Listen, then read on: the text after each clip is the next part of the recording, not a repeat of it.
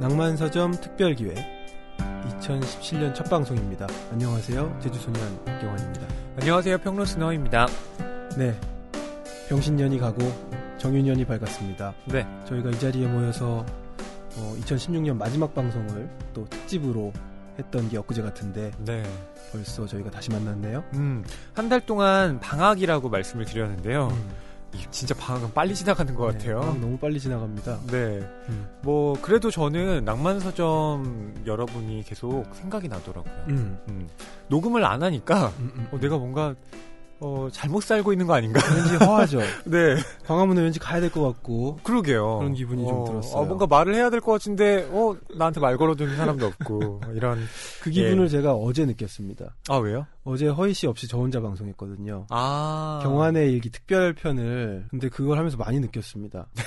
맞장구 쳐주는 사람 없으니까 진짜 말하기가 뻘쭘하구나. 쉽지 않죠. 그리고 네. 방송을 주도해 나가는 거 뭐 이렇게 대본도 준비하시고 하는 게 늘 허희 씨였잖아요. 음. 정말 그동안 고생 많으셨다고 제가 말씀드리고 싶습니다. 경원 씨또 어떤 공연에 다녀오셨다고요? 예, 그렇습니다. 아, 벌써 좀 오래전 일이 돼서 작년 네. 일이다 보니까 연말 콘서트였어요. 예. 그 빨간 책방. 아, 이동진, 김준영 님이 진행을 하는 그렇습니다. 프로그램이죠. 예, 네. 그 빨간 책방의 연말 북 콘서트였는데 따뜻한 책방이라는 제목이었고 제가 초대 가수로 음. 가서 어 저만 라이벌 의식을 느꼈는지 모르겠는데 네. 어쨌든 라이벌 구도로 만들고 왔습니다. 아, 그렇군요. 가서 아마 그분들이 인정하지 않으실 예, 예. 수도 아이고 뭐 있을 텐데. 인정해야 될 것 같은 분위기라서 그랬는지 모르지만 인정하시는 것 같더라고요. 그리고 예. 뭐 이- 이런저런 얘기 나누고 책 얘기 나누고 저는 노래도 하고 음. 또 이동진 평론가님이 그 제주 소년의 눈 오던 날이라는 아, 곡을 추천해서 컴필레이션 앨범으로 나온 적이 있거든요. 예. 그래서 그날 송 리스트 중에 눈 오던 날이 없었는데 음. 저희들의 그런 사연이 있다 보니까 즉석에서 또그 아. 곡도 연주하고 예. 그래서 한 곡 더 연주하는 음. 뭐 아무튼 훈훈한 시간이었습니다. 아, 그렇군요. 어, 뭐, 이제는 이동진, 김중영 님이 음. 이 교본고에 낭만서점이 있다라는 걸. 네, 잘 아셨을 어, 거예요. 네, 저는 그것만으로도 작년의 성과가 아닌가. 예. 네. 이런 생각이 드네요. 우리끼린 라이벌. 네. 어, 댓글 소개도 오랜만에 해드릴까요? 여러분들이 방학 동안 많은 댓글을 달아주셨다고 생각했는데 댓글이 참 많이 달렸어요. 예. 근데 특정 아이디가 계속해서 장문의 댓글을 달아주신 경우도 있는 것 같습니다. 네. 그분이 감사하고요. 바로 오늘도 봄날 님이신데요. 어, 오늘도 봄날님 정말 그 방송 후기를 어, 굉장히 길게 정성껏 달아주셨습니다. 저도 읽으면서 와 이렇게 저희 방송을 잘 들어주셨구나 하면서 예, 감동했어요. 네. 예 그리고 한 가지 더 오늘도 봄날님께서 저희에게 특별한 선물을 보내주셨습니다. 아하, 바로 이분이군요. 네. 예, 저는 댓글 읽으면서도 매치를 못 시키고 있었는데, 어, 엽서가 하나 왔습니다. 그리고, 어, 이렇게 적혀 있어요. 책 좋아하시는 분들이니 책갈피 만들어 보내드려요. 책갈피 많으시겠지만, 그중 한 개가 되길 바래서요.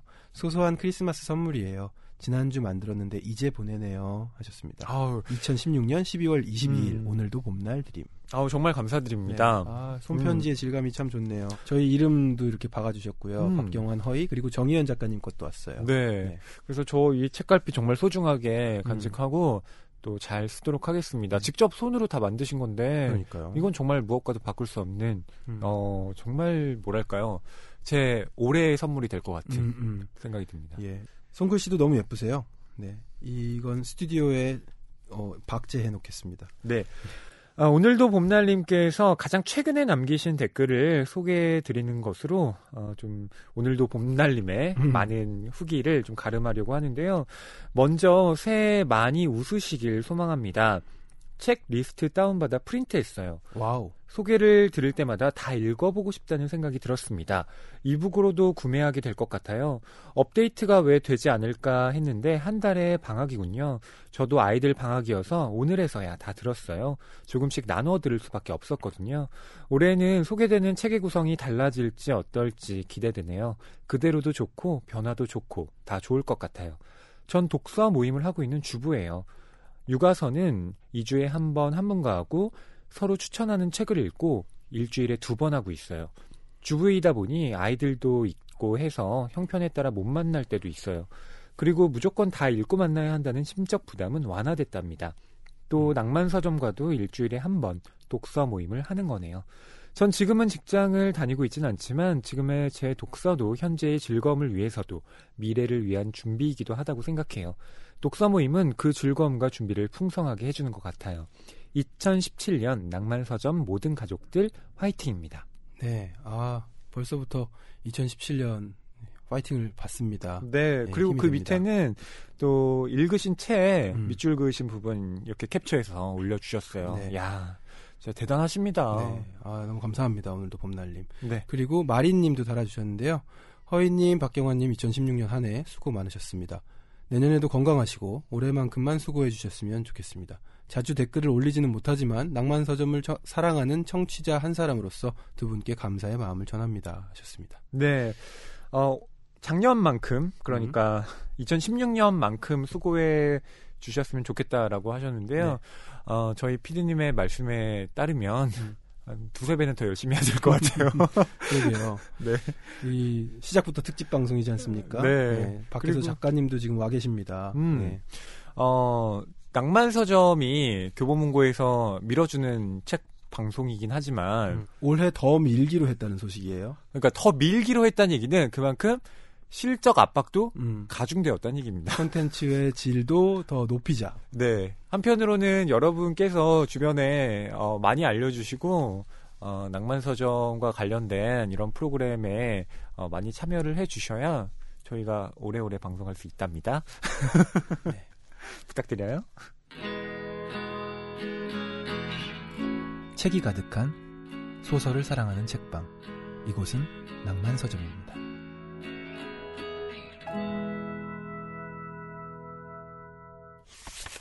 소설 전문 팟캐스트 교보문고 낭만서점이 야심차게 준비한 2017년도 특별 기획입니다. 오늘 그 첫 번째 방송이고요. 네. 어, 알리고 싶은 소설, 알리고 싶은 소설가 네. 특집입니다. 부제를 서평 문화의 확산을 위하여라고 달았습니다. 네. 음. 그리고 이 서평 문화의 확산을 위해서 굉장히 발벗고 나서주고 계시는 음. 우리 훌륭한 작가님, 네. 어, 낭만서점 출연 경험 있으신 그렇죠. 장강명 작가님이 함께 나와 계십니다. 안녕하세요. 네, 안녕하세요. 낭만서점 두 번째 출연하는 장강명입니다. 반갑습니다. 고맙습니다. 아, 이렇게 또 새해 뵙게 되네요. 네. 새해 복 많이 받으세요. 새해 복 많이 새해 받으세요. 예. 새해 복 많이 받으세요. 작가님 뭐 요즘 TV에도 이렇게 좀 보이시는 것 같고요. 어. 바쁘신 것 같던데요. 네, 아, 그 비주얼은 안 되는데 이렇게 TV 무슨 저기 독서 프로그램을 하나 진행을 하게 됐습니다. 예. 음, 그 노홍철 씨하고 같이요. KBS에서 TV 책 프로그램을 하게 음. 됐습니다. 음. 야, 네. 뭐 조금만 더 설명을 해주시죠. 원래는 KBS에서 음. TV 책을 보다라는 음. 프로그램. 그렇죠. 거기 종종 예, 패널로 예. 나가시지 않았나요? 예, 그러다가 이제 김창완 씨가 네. 예, 메인 MC를 하시면서 음. 예, 다른 패널들은 하셨고. 다 사라졌습니다. 아, 그렇군요. 네. 그 어. 프로그램과는 다른 건가요? 아니면 아닙니다. 뭐 일종의 시즌이라고 생각하시면 아. 될것 같아요. 뭐 정확한 그런 컨셉인지는 모르겠는데 어, 김창완 선생님이 하셨던 시즌이 끝나고 그 다음 음. 시즌을 이제 형식을 바꿔가지고 제목은 그대로 가지만 이제 노홍철 씨하고 저하고 진행을 하는 거고요. 음. 어, 뭐 이제 공영방송이고 또 이제 TV가 아무래도 요즘 베스트셀러 보면은 이렇게 드라마 PPL 나와가지고 베스트셀러 된 책들 그쵸. 있지 않습니까? 음, 분명히 독서 문화에 영향을 미치긴 미치는 매체입니다. 그렇죠. 네, 그래서 제작진도 아마 고민이 많았나 봐요. 음. 이제 독서 프로그램이라는 거를 운영을 해야 되는데 음. 음, 기존하고 조금 다르게 한번 해보고 싶다. 음, 아마 김창완 선생님이 하셨던 프로그램도 그 전과는 조금 다른 예, 좀 형태였고요.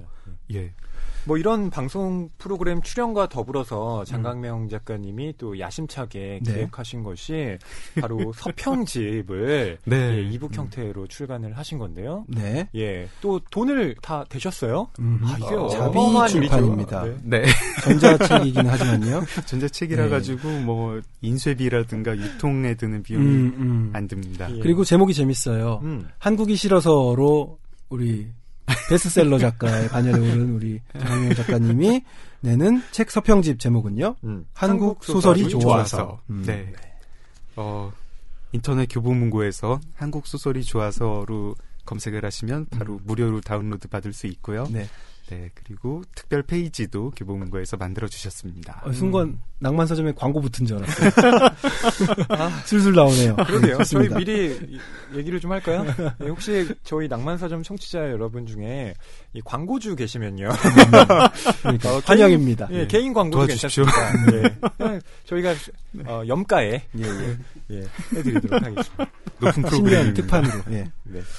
좋습니다. 음, 자, 이 책 속에서 그러니까 한국 소설이 좋아서라는 서평집 속에서 선정한 소설들이 있는데 그 예. 중에서도 네 권을 저희가 다루려고 해요. 그렇죠. 어, 먼저 오늘은 연애의 이면 음, 이영훈 작가님과 함께 네. 이야기 나눠볼 거고요. 네. 탐정이 아닌 두 남자의 밤. 음, 또 다음 시간에 나눠볼 거고요. 네. 육아의 여왕, 문근영은 위험해. 이렇게 네 권입니다. 네, 그렇습니다. 그러니까 한국 소설이 좋아서라는 제목 하에 이제 장강명 작가님이 여러 필자들에게 아마 섭외를 하셨을 거고요. 네. 예, 그리고 책을 받아서 이제 그 서평을 아, 모았는데요. 그 중에서 이제 저희가 아, 이렇게 네 권을 골랐습니다. 그렇습니다. 어, 우선 청취자 여러분께 음, 이렇게 서평집을 내게 된 계기 그것도 어, 무료 배포의 형태로 어, 이렇게 기획하시게 된 어, 연유를 좀 말씀해 주시면 좋을 것 같아요. 어, 이게 제가 작년에 댓글 부대로 오늘의 작가상을 받았는데요. 음, 사실은 댓글 부대가 그 전에도 무슨 공모전 수상작이라서 제주 4.3 평화문학상 수상작인데 그 상금이 꽤 크거든요. 예. 아마 지금 공모전 중에 거의 제일 많은 쪽일 겁니다. 그렇군요. 음. 그 상금을 받았는데 이제 한 책으로 상금을 두 번 받게 된 거죠. 그렇죠. 그러니까 약간 좀 민망하기도 하고 음, 그리고 그 전부터 저도 좀 그런 욕심이 있었습니다. 지금 낭만서점 주제도 서평문화 확산인데 제가 정말 누구보다 서평문화가 확산되기를 바라는 사람입니다. 음. 근데 이게 이제 다른 서평들은 많은데 특히 당대 한국 소설들이 좀 서평이 없지 않나 그런 생각이 있거든요. 음, 음. 왜냐하면 이게 좀 동시대 한국 소설이라는 게 음. 쉽게 손이 잘 안 가잖아요. 그 이제 뭐 지금 한국 소설이 어떻다 이런 게 아니고요. 어 소설이라는 게 원래 끝까지 안 읽어보면은 좋은지 나쁜지 알 수가 없고 그렇죠. 예. 그리고 뭐 그 사람이 만약에 신인이다 내지는 뭐 외국에서 뭐 검증된 작가다 이런 게 없이 모르는 정보의 정보를 잘 모르는 상태로 당대 한국 소설이 오는데 이러면은 쉽사리 잘 손이 안 가게 됩니다. 음, 아무 그래서- 정보도 없으니까요. 네. 그때 서평이 있으면은 음. 어좀 한국 소설을 어 이거 재밌대 뭐 음. 누가 얘기를 해주면 음. 이렇게 골라가지고 그거를 찾아보게 되지 않을까. 어, 저도 좀 아쉬워했고 그런 게 좀 아쉽다는 의견을 많이 들어서 아 그러면은 어, 서평집을 만들자. 음, 이렇게 평론집이 아니라 서평집 일반 일반인 높이에서 눈높이에서 글을 쓰는 어떤 서평가들이 네. 어, 각각 재밌었던 자기가 재밌게 읽은 책, 뭐 작품성이나 뭐 메시지 같은 거 상관없이 일단 재미있는 책 위주로 어, 최근 10년 새에 나온 한국 소설들 그리고 그 중에서 베스트셀러가 되지 않았고 어떤 큰 문학상을 타지 않은 책 음. 말하자면은 재밌었지만 아쉽게 잘 안 알려진 책을 음, 50권을 각각 이제 추천을 부탁을 음. 드렸고요. 네. 그래서 그 자기가 추천한 책에 대해서 이제 서평을 15매 정도씩 써주셨습니다. 그러니까 네. 그 자체로 뭐 독서 에세이고 음. 이책 자체가 단행본 하나 두께가 되는 에세이집입니다. 음. 그래가지고 안에 뭐 소개되는 책들을 안 읽으셨어도 음. 그냥 읽기에 나쁘지 않은 책인 것 같아요. 음, 그리고 전부 공짜로 내려받을 수 있으니까 음. 전자책으로 만들어가지고 분량은 어느 뭐, 정도 돼요? 어 일반 단행본 두께쯤 됩니다. 아. 200정고지 한 800매 조금 안 되니까요. 음. 그냥 제 책 댓글 부대가 딱 그 정도 분량이었고 음. 그 정도 분량이고 받아서 뭐 처음부터 끝까지 읽을 필요도 없고 사실 음. 이제 편의 에세이가 있는 거니까요. 음. 관심 가는 저자나 관심 가는 제목 위주로 뭐 읽으셔도 될 거고요. 그렇군요. 예, 각종 전자책 포맷으로 다 만들었기 때문에 음, 음. 여러 뷰어로 다 볼 수 있고 음, 음. 뭐 그냥 PC나 모바일로도 볼 수 있고 그렇습니다. 지금 이렇게 쭉 서평집 소개를 해주시니까 예. 저는 당장 다운 받아야 될 것 같은 기분이 드는데 예. 왜냐하면 저는 낭만 서점을 진행하는 사람으로서 일단 미리 좀 책들을 접해야 될 임무가 있잖아요. 음. 그런데 예습시켜주는 효과가 있을 것 같아요. 음. 당장 다운 받아야 될 것 같습니다. 아니 그 만든 저도요. 네. 그거를 이제 뭐 제가 그 필자를 선정하거나 작품 선정을 관여를 하진 않았거든요. 음. 어느 편집부에 부탁했고 저는 일절 관여를 안 했는데 다 이제 소평집이 만들어지고 보니까 50권 중에 딱 10권 읽고 40권을 안 읽었더라고요. 아, 그러세요? 예, 근데 그 소평집이 재미가 있어가지고 음. 어 이거 읽어봐야겠네 싶은 것들이 책으로 이렇게 전도. 당하게 되는 거군요. 네. 음. 그 목차 구성에 관해서도 좀 여쭤보고 싶은데요. 물론 네. 작품 선정에 전혀 관여를 안 하셨지만 네. 어쨌든 어, 범주별로 좀 묶어야 했을 테고 그러다 네, 네. 보면 어, 이걸 어떤 기준으로 나누지? 이런 고민도 좀 하셨을 것 같은데요. 어, 그 고민은 저는 안 하고 음, 그 편집부 편집부에서 쪽에서 예? 해주셨습니다. 음. 근데 어, 재밌게 잘 해주신 것 같아요. 뭐 민낯의 매력, 뭐 네. 무중력 지대 이런 식으로 그냥 되게 단순하게 뭐 장르 저희가 얘기하는 무슨 뭐 추리 소설, 뭐 SF 이런 식으로 나누지 않고 음.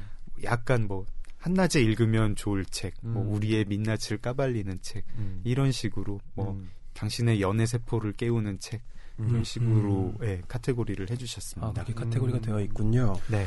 그리고 어, 이 서평집이 혹시 다른 어떤 서평집과 다르다 어떤 좀 특장점이라고 해야 될까요? 좀 이것은 독특하다라고 생각하시는 점이 있다면 혹시 어떤 게 있을까요?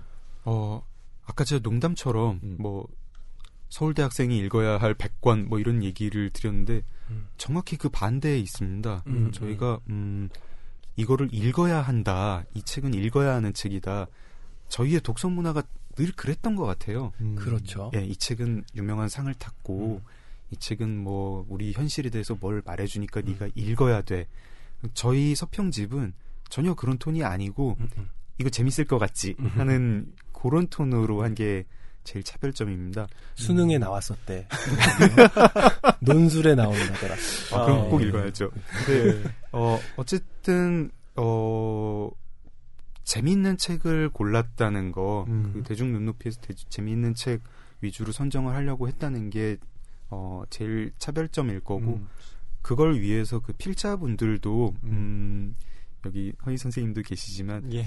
기왕이면 문학 평론가라든가 음. 아니면은 뭐 지금도 이제 서평가라는 예. 이름으로 책 소개해 주시는 분들이 많은데 어 그, 런 분들보다 조금 더 음, 음. 예를 들어서 독서 모임 운영자 음. 내지는 독립 잡지 발행인 음. 동네 서점 운영하시는 분 예. 뭐 다독가이지만 뭐 뭐랄까요 그렇군요. 조금 이제 아카데믹한 거라기보다는 예, 예. 좀 캐주얼한 음. 그런 허희 씨는 분들. 그 서평집에 기고할 일이 없으시겠네요. 저요? 아니 저는 불러주시면 언제라도 재밌게 예. 잘 쓰시니까 아, 그게 네. 섭외 너무 자체도 급이 그 높아서. 아, 아닙니다. 그렇지 맡겼는데 않습니다. 예. 전혀 그렇지 않고요. 저, 아, 안 불러주셔가지고, 아, 저는 장영명 작가님의 신이 없구나. 살짝? 네. 아 다음에 좋은 기회 네. 그러면 이 서평집은요. 네. 어, 어떻게 일회적인 이벤트인 건지 아니면 정기적으로 나오는 건지 궁금하네요. 사실 뭐 제가 뭐 돈이? 많은 건 아니니까 네. 일단은 일회적인 이벤트로 네. 하고요. 어 이게 이제 뭐 반응이 되게 이제 어떨지 모르겠습니다. 음. 이런 지금 어쨌든 무료로 내려받을 수 있으니까 많이들 음. 내려받으셨으면 좋겠는데 어 이런 아이디어가를 한번 내본 거잖아요. 예. 실험을 한번 해봤는데 이게 성공적이면은 음. 그리고 돈이 그렇게 큰 돈이 들지 않습니다. 예, 예. 사실상 원고비 정도니까 그러네요. 어, 제 바램으로는 이런 아이디어를 누가 가져가서 음, 그런 걸 정기적으로 하실 수 있는 분들이 했으면 좋겠고 음. 예를 들면은 지금 뭐 문화예술 지원 예산이 예. 많이 있습니다. 음. 뭐 웹진도 운영하고 문예지 지원 사업 문예지 지원 사업은 이제서 안 하던가요? 음. 근데 그런 거의 일부를 그 독자들을 돕는 사업에 조금 음. 쓰면 어떨까? 그 음. 와중에 하나가 서평집 같은 거 아닐까? 그런 생각을 합니다. 음, 음. 그렇군요. 저는 이 서평 집에서 어 이게 좀 독특하다면 독특하지 않을까라는 생각이 들었는데요. 게임을 왜 하면 캐릭터의 능력치가 나오잖아요. 네. 순발력, 음. 뭐 근력 뭐 이런 식으로 네. 약간 이렇게 그래프화돼서 네, 이렇게 딱 표시가 되어 있는데 어 이번 서평집에도 그 오른쪽 위 부분에 네, 뭐 네. 그런 식의 능력치를 뭐 환산한 있더라고요. 재미있는 뭐, 표가 네. 같이 첨부되어 있군요. 어, 그 아이디어는 아, 네. 제가 이 서평집을 월간책이라는 잡지를 만드는 음. 월간책 편집부에 부탁을 드렸는데요. 월간책에서 전부터 해오던 지표입니다. 음. 아 그렇구나. 예, 예. 월간책이 어, 그 아이디어가 재미있어서 음. 저도 아, 이런 거를 좀 해보고 싶다는 음. 생각을 했고요. 네. 월간책은 지표가 조금 더 많아요. 자기들이 해오던 음. 지표는. 근데 거기서는 소설이 아니라 이제 여러 가지 책을 하다 보니까 뭐 정보성 뭐 이런 지표도 있었는데 약간 좀 지표를 간단하게 해서 음. 네 가지 지표를 이렇게 그래픽으로 음. 인포그래픽 형태로 보여주게 그렇게 음. 했습니다. 그 네 가지 지표가 그러니까 어떤 거일까요? 예, 요 지표도 월간 책 편집부에서 이제 성격이랑 종류를 정해 주셨습니다. 음. 감성성, 난이도, 선정성, 오락성으로 음. 돼 있고 어 이렇게 4분면에다가 이렇게 빨간 점을 찍어 가지고 음, 음. 보면은 아, 이 책이 얼마나 야하구나. 음, 어, 얼마나 지표에. 네, 얼마나 어 뭐라 그래야 되죠? 오글거리구나. 예, 예.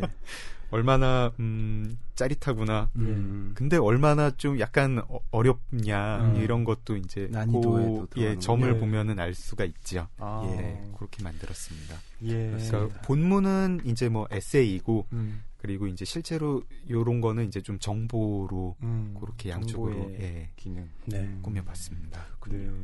사실 이런 것들이 음. 아주 간단하게는 별점이라는 제도가 그렇죠. 있죠. 예. 네. 근데 별점은 정말 어떤 지표가 하나도 나와 있지 않고 음. 예, 단순히 도대체 이걸 이 별점을 왜 줬는지. 모르겠네요. 별점보다 네. 낫네요, 이 방법이. 예. 근데 이거는 그래도 나름대로의 기준은 좀 제시한 편이네요. 뭐 각양각색 장점이 음. 있을 것 같습니다. 뭐 그 이제 영화 별점이라는 게 옛날에는 그냥 정말 별점 평가하듯이 했는데 음. 요즘은 그걸 가지고도 이제 얘기를 하고 뭐 음, 음. 짧은 평이라는 것도 어떤 일종의 문화처럼 됐는데 음. 예. 어, 뭐, 아무래도 이제 좀, 당대 한국 소설 또 이제 그 작가분들이 계신데, 그렇게 음. 막 별점을 뭐, 주긴 좀 그렇기도 하고, 별점 낮은 걸 굳이 이제 저희 추천하는 서평집에 음. 올릴 이유도 없으니까요. 음. 조금 더 이제 독자들한테, 뭐랄까요? 좀 친절하게 정보를 제공한달까요? 음. 그런 아이디어였습니다. 대부분의 이 지표 사각형은 좀 넓겠네요, 그럼. 어, 그렇죠. 근데 예, 예. 뭐 난이도 같은 게 뭐 그 방향으로 있으면은 그 뭐 꼭 좋은 의미는 아니니까요. 음, 음. 그 사각형이 넓다고 강력 추천한다. 뭐 이런 음, 뜻은 음. 아니게 그렇군요. 됩니다. 음. 네. 저희가 이렇게 쭉 말씀드렸던 것처럼 이제 서평이라는 건 음. 아직 책을 읽지 않은 독자에게 음. 그 책을 읽을지 말지 판단하는데 굉장히 좋은 도움을 주는 글일 텐데 예, 예. 이제 장강, 장강명 작가님이 기획한 서평집 한국 소설이 좋아서에 음. 실려 있는 음. 어, 오늘 우리가 다룰 소설 음. 연애의 이면에 대한 서평을 좀 낭독해 볼까 합니다. 예, 이 연애이면 이영훈 작가님의 작품인데요. 어, 이걸 오늘 또 특별히 장강명 작가님이 추천하셨다고 들었습니다. 그러니까 요 서평집에 실리는 거를 음. 제가 추천한 건 아니고 음. 오늘 방송에서 그렇죠. 얘기하고 싶은 아하, 책으로 그렇군요. 네, 음. 연애의 이면을 추천을 했습니다. 예. 서평집 나왔을 때 50권 중에 10권 읽으셨다는데 그럼 이 10권에 들어있는 거네요. 예, 그렇죠. 자, 차경희 고요서사 서점 편집자님이 쓰신 서평이에요. 연애 소설의 이면이라는 제목으로 써주셨네요. 소설은 끝에서 시작한다. 쉽고 빠르게 책장을 넘기다가 끝에 다다르고 아연했을 때 책장은 다시 앞쪽으로 넘어간다. 음악이나 영상 재생기의 되감기 버튼을 눌렀을 때처럼 익숙한 효과음과 함께 책은 앞을 향해 휘감긴다. 그렇다고 해서 진짜로 책을 다시 앞쪽부터 펼쳐서 새로 읽고 싶어진다거나 읽어야 한다는 뜻은 아니다. 그저 머릿속으로는 바쁘게 책장을 뒤섞으며 이 소설의 결론을 어떻게 납득해야 할지 미쳐 놓친 작은 조각들이 있었는지 더듬거려 보는 시기다. 하지만 또 그렇다고 해서 이 소설이 정교한 퍼즐을 맞춰 나가듯 어렵게 읽어가야 하는 소설이란 뜻도 아니다. 이영훈의 연애의 이면은 쉽게 읽힌다. 이야기도 간단하다. 연이라는 여자 주인공 앞에 연호라는 남자가 등장하고 둘은 연인이 된다. 연애가 이루어지는 과정에 조마조마한 기류가 깔리기도 하지만 어쩐지 순조로운 느낌으로 이야기가 흘러간다. 많은 독자가 반전이라고 표현한 전개 변화와 촌스럽게 짓궂은 순정 만화의 마지막 장면 같은 엔딩 또한 해석의 여지 없이 명쾌하다. 꽤 당황스럽긴 해서 이게 뭔가 싶을 수 있지만 열린 결말의 느낌은 없다. 인물 또한 그렇다. 지극히 평범하다 못해 착함과 답답함, 그 어느 사이인가를 왔다 갔다 하는 듯 보이는 우연히 마음을 터놓는 친구 하나 없이 주위 사람들에게 휘둘리기만 한다. 그나마 자신을 데리고 다니며 잘 챙겨주던 직장 선배 보영이 삶의 숨통을 터주었지만 그마저 결혼을 위해 외국으로 떠나버린다. 보영이 떠난 후 연희 곁에는 아버지의 갑작스러운 죽음 이후 자신에게 의존 이상으로 집착하는 엄마, 자신을 끊임없이 깎아내리고 함부로 대하는 전 직장 동료 유나 정도만이 있을 뿐이다. 연희의 삶은 한마디로 팍팍하다. 그런 연희 앞에 나타난 남자 유연호. 외국으로 떠날 보영이 연희에게 한 남자를 소개해 주겠다는 말을 한 뒤 등장한 그는 우리의 현실에서는 결코 흔하지 않지만 소설이나 드라마 속에서는 숱하게 접해온 인물이다. 외모와 재력은 기본인 듯 갖추었고 인내와 배려심은 어렵지 않은 옵션인 듯 탑재했다. 그렇다. 굳이 세세히 언급할 필요가 전혀 없이 두 인물은 연애 소설에 등장하는 캐릭터의 정석이다. 물론 끝에 다다랐을 때 전개되는 의외의 상황과 둘의 선택 덕분에 아주 평면적 인물인 연희, 연호에게 갑자기 툭 특이성 같은 게 얹어지는 느낌이 들기도 하지만 글쎄 주변 사람들의 박대를 꿋꿋하게 견디며 세상에서 제일 착한 듯 굴지만 왕자님의 잔혹한 대리복수는 달콤하게 삼킨 숱한 공주님들을 떠올려 보자. 완벽을 연기하지만 치명적 비밀과 기술을 간직한 남자 캐릭터라면 그레이의 50가지 그림자 속 그레이를 떠올려 봐도 되지 않을까 싶다. 연우와 그레이의 주종목과 전문 분야의 차이가 좀 있고 이영훈 작가가 이 소설이나 영화를 참고했을 것 같지는 않지만 모르는 일이다. 짧은 시간을 들여 재미있게 읽을 만한 쉬운 소설을 찾는 독자라면 충분히 만족할 만한 책이다. 그런데 또 인물이나 이야기를 분석하며 소설의 여운을 즐기고 메시지를 파악해보고 싶은 독자에게도 꽤 흥미로울 책이다. 지금까지 뻔한 것 투성이인 평범한 소설이라는 듯 실컷 써놓고 이게 무슨 말이냐고 되물을 수도 있다. 나는 이 소설이 지나치게 비현실적 평범함을 추구하다가 오해만 잔뜩 사버린 작품이라는 사실이 아쉽다는 점을 말하고 싶다. 앞서 이 소설은 퍼즐 맞추듯 읽을 필요가 없다고 했다. 진부한 요소는 다 갖춘 듯 보이는 게 하나의 위장이라고 느껴지긴 하지만 비비 꼬아놓거나 작가만 알 어떤 단서를 숨겨놓지는 않았다. 이 소설은 마치 케이크에 발린 두꺼운 생크림을 걷어내고 그 속에 켜켜이 쌓인 층을 하나씩 벗겨내며 음미하는 듯한 즐거움을 준다. 어쩌면 연애라는 것의 이면은 반전처럼 짠 하고 드러나는 게 아니라 얇은 층을 하나씩 걷어내도 영원히 알지 못하는 것 같다는 메시지가 소설 자체에 적용된 것 같다고 하면 지나친 감상일까? 작가는 모든 것을 투명하게 쌓아 올렸다. 수동적 인물로 보이는 연희에 대해서는 더 그렇다. 몇 가지만 말하자면 연희를 둘러싼 사람들에 대한 묘사는 모두 그들이 연희를 어떻게 대하는지에 초점이 맞춰져 있다. 자기들 하고 싶은 대로 끌고 다니는 건 비슷하지만 연희를 존중하는지 아닌지에 따라 좋은 인물, 아닌 인물로 구분된 보영과 유나, 그리고 또 연희와 연호가 주고받는 누군가는 오글거리지만 달달하다라고 표현하기도 한 대화에 사실 감정은 없다. 연희는 그저 연호가 자기를 어떻게 생각할지에만 몰두하여 이름이나 직업을 묻는 일도 뒷전, 그가 무엇을 좋아하는지 혹은 어떤 사람인지에 대한 궁금증을 드러낸 적이 없다. 그녀의 마지막 선택 또한 지극히 이기적이다. 연우는 애초에 그의 진심 혹은 그런 어두움을 간직하게 된 사연을 말할 기회조차 얻지 못하는 인물이다. 소설은 대부분 연우가 연희에게 베푼 행위에 관해서만 설명하고 연희가 궁금해한 부분에 대해서만 입을 열게 한다. 끝끝내 연희는 사랑스러운 키스로 그의 입을 막아버린다. 어쩌면 마지막 반전은 연우의 비밀을 갑자기 던져줌으로써 이해와 불이해의 기로 앞에 연희와 독자를 세워버리고 결국 연희가 더 무서운 사람이란 사실을 눈치채지 못하게 만들기 위한 장치가 아닐까. 그렇지만 예민한 독자는 왠지 곱씹어 보게 된다. 이 소설이 남긴 찝찝함이 과연 연호 때문인지 연희 때문인지. 연애와 소설. 단순히 드러난 것만 보려 하면 영원히 무지한 채 행복할 수 있다. 그렇지만 그것처럼 지루한 일도 없을 것이다. 생크림을 다 먹어치우고 나면 무엇으로 만들어졌는지 알 수 없는 층들이 자꾸만 나타난다. 그런데 진짜 재미는 그 안에 있을 수 있다. 연애든 소설이든 조금 더 파고 들어보자. 연호처럼 어마어마한 것이 숨겨져 있을 가능성은 적겠지만 낯선 맛과 향기의 이면이 연애를, 소설을 이채롭게 해준다.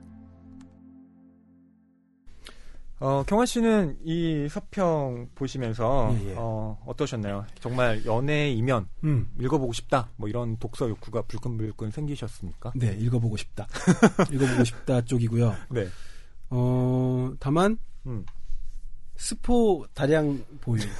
이게 어떤 스포요? 스포가 좀 있는 것 같아요. 어느 정도. 마지막에 좀 아쉽죠. 어느. 정도 선이 어. 좀 넘은 것 같아요. 왜냐면은 음. 너무나 중요한 그런 부분들이 있기 때문에 소설에서. 음. 그리고 그것만큼은 정말 모르고 저는 왠지 스포 그렇게 중요하게 생각 안 하거든요. 예. 사실 낭만사정 하면서도 다른 책 읽을 때도 음.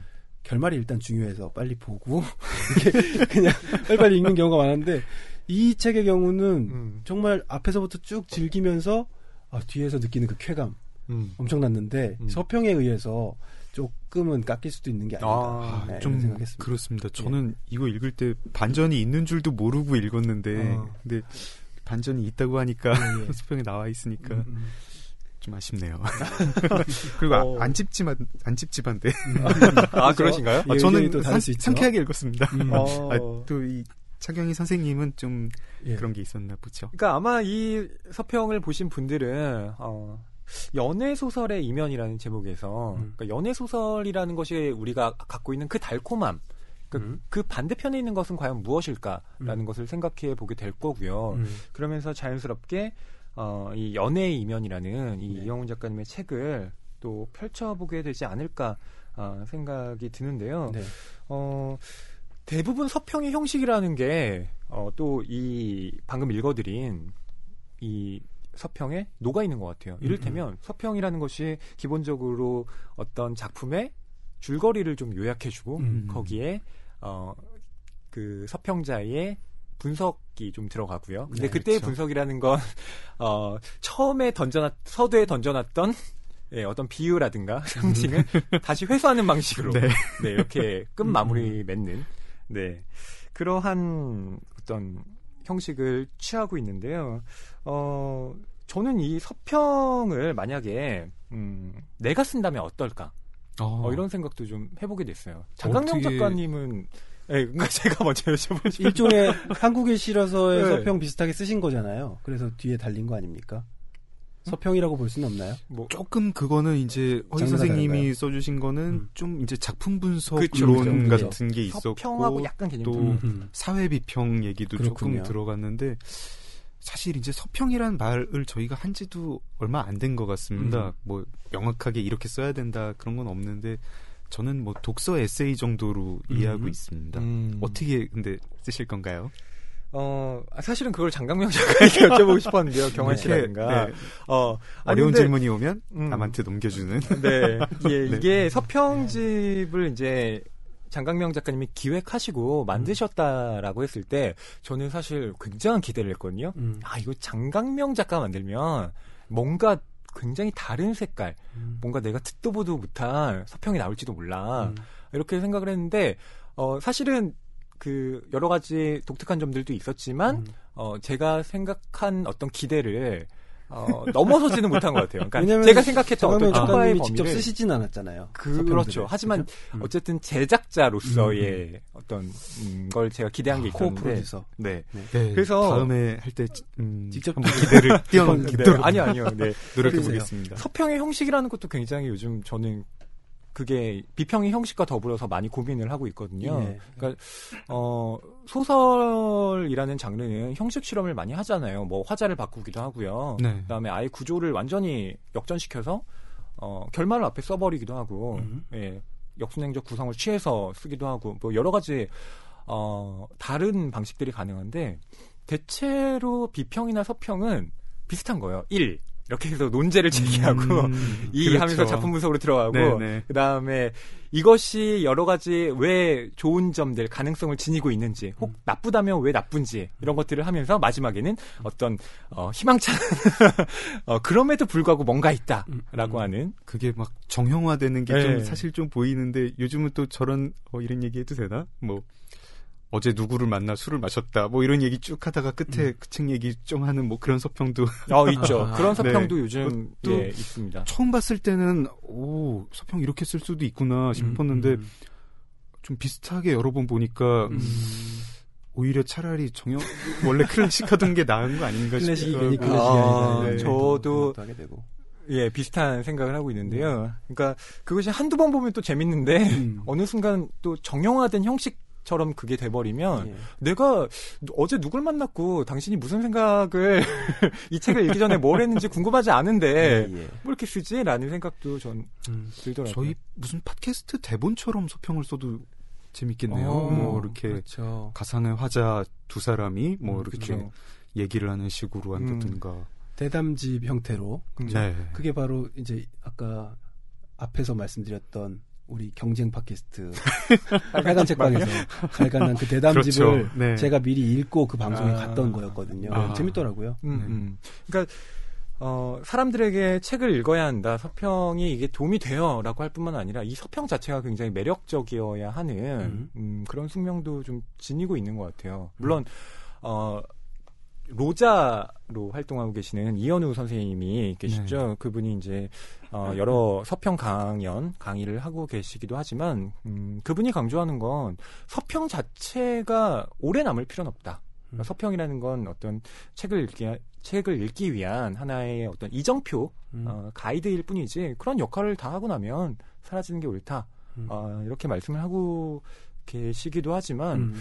저는 어쨌든 서평 자체도 매력적이지 않으면 독자들이 그것조차 읽지 않을 그러니까 읽기 힘들지 않을까? 음. 음, 이런 맞아요. 생각을 하고 있어요. 네. 읽기 힘든 그런 어떤 현학적인 어?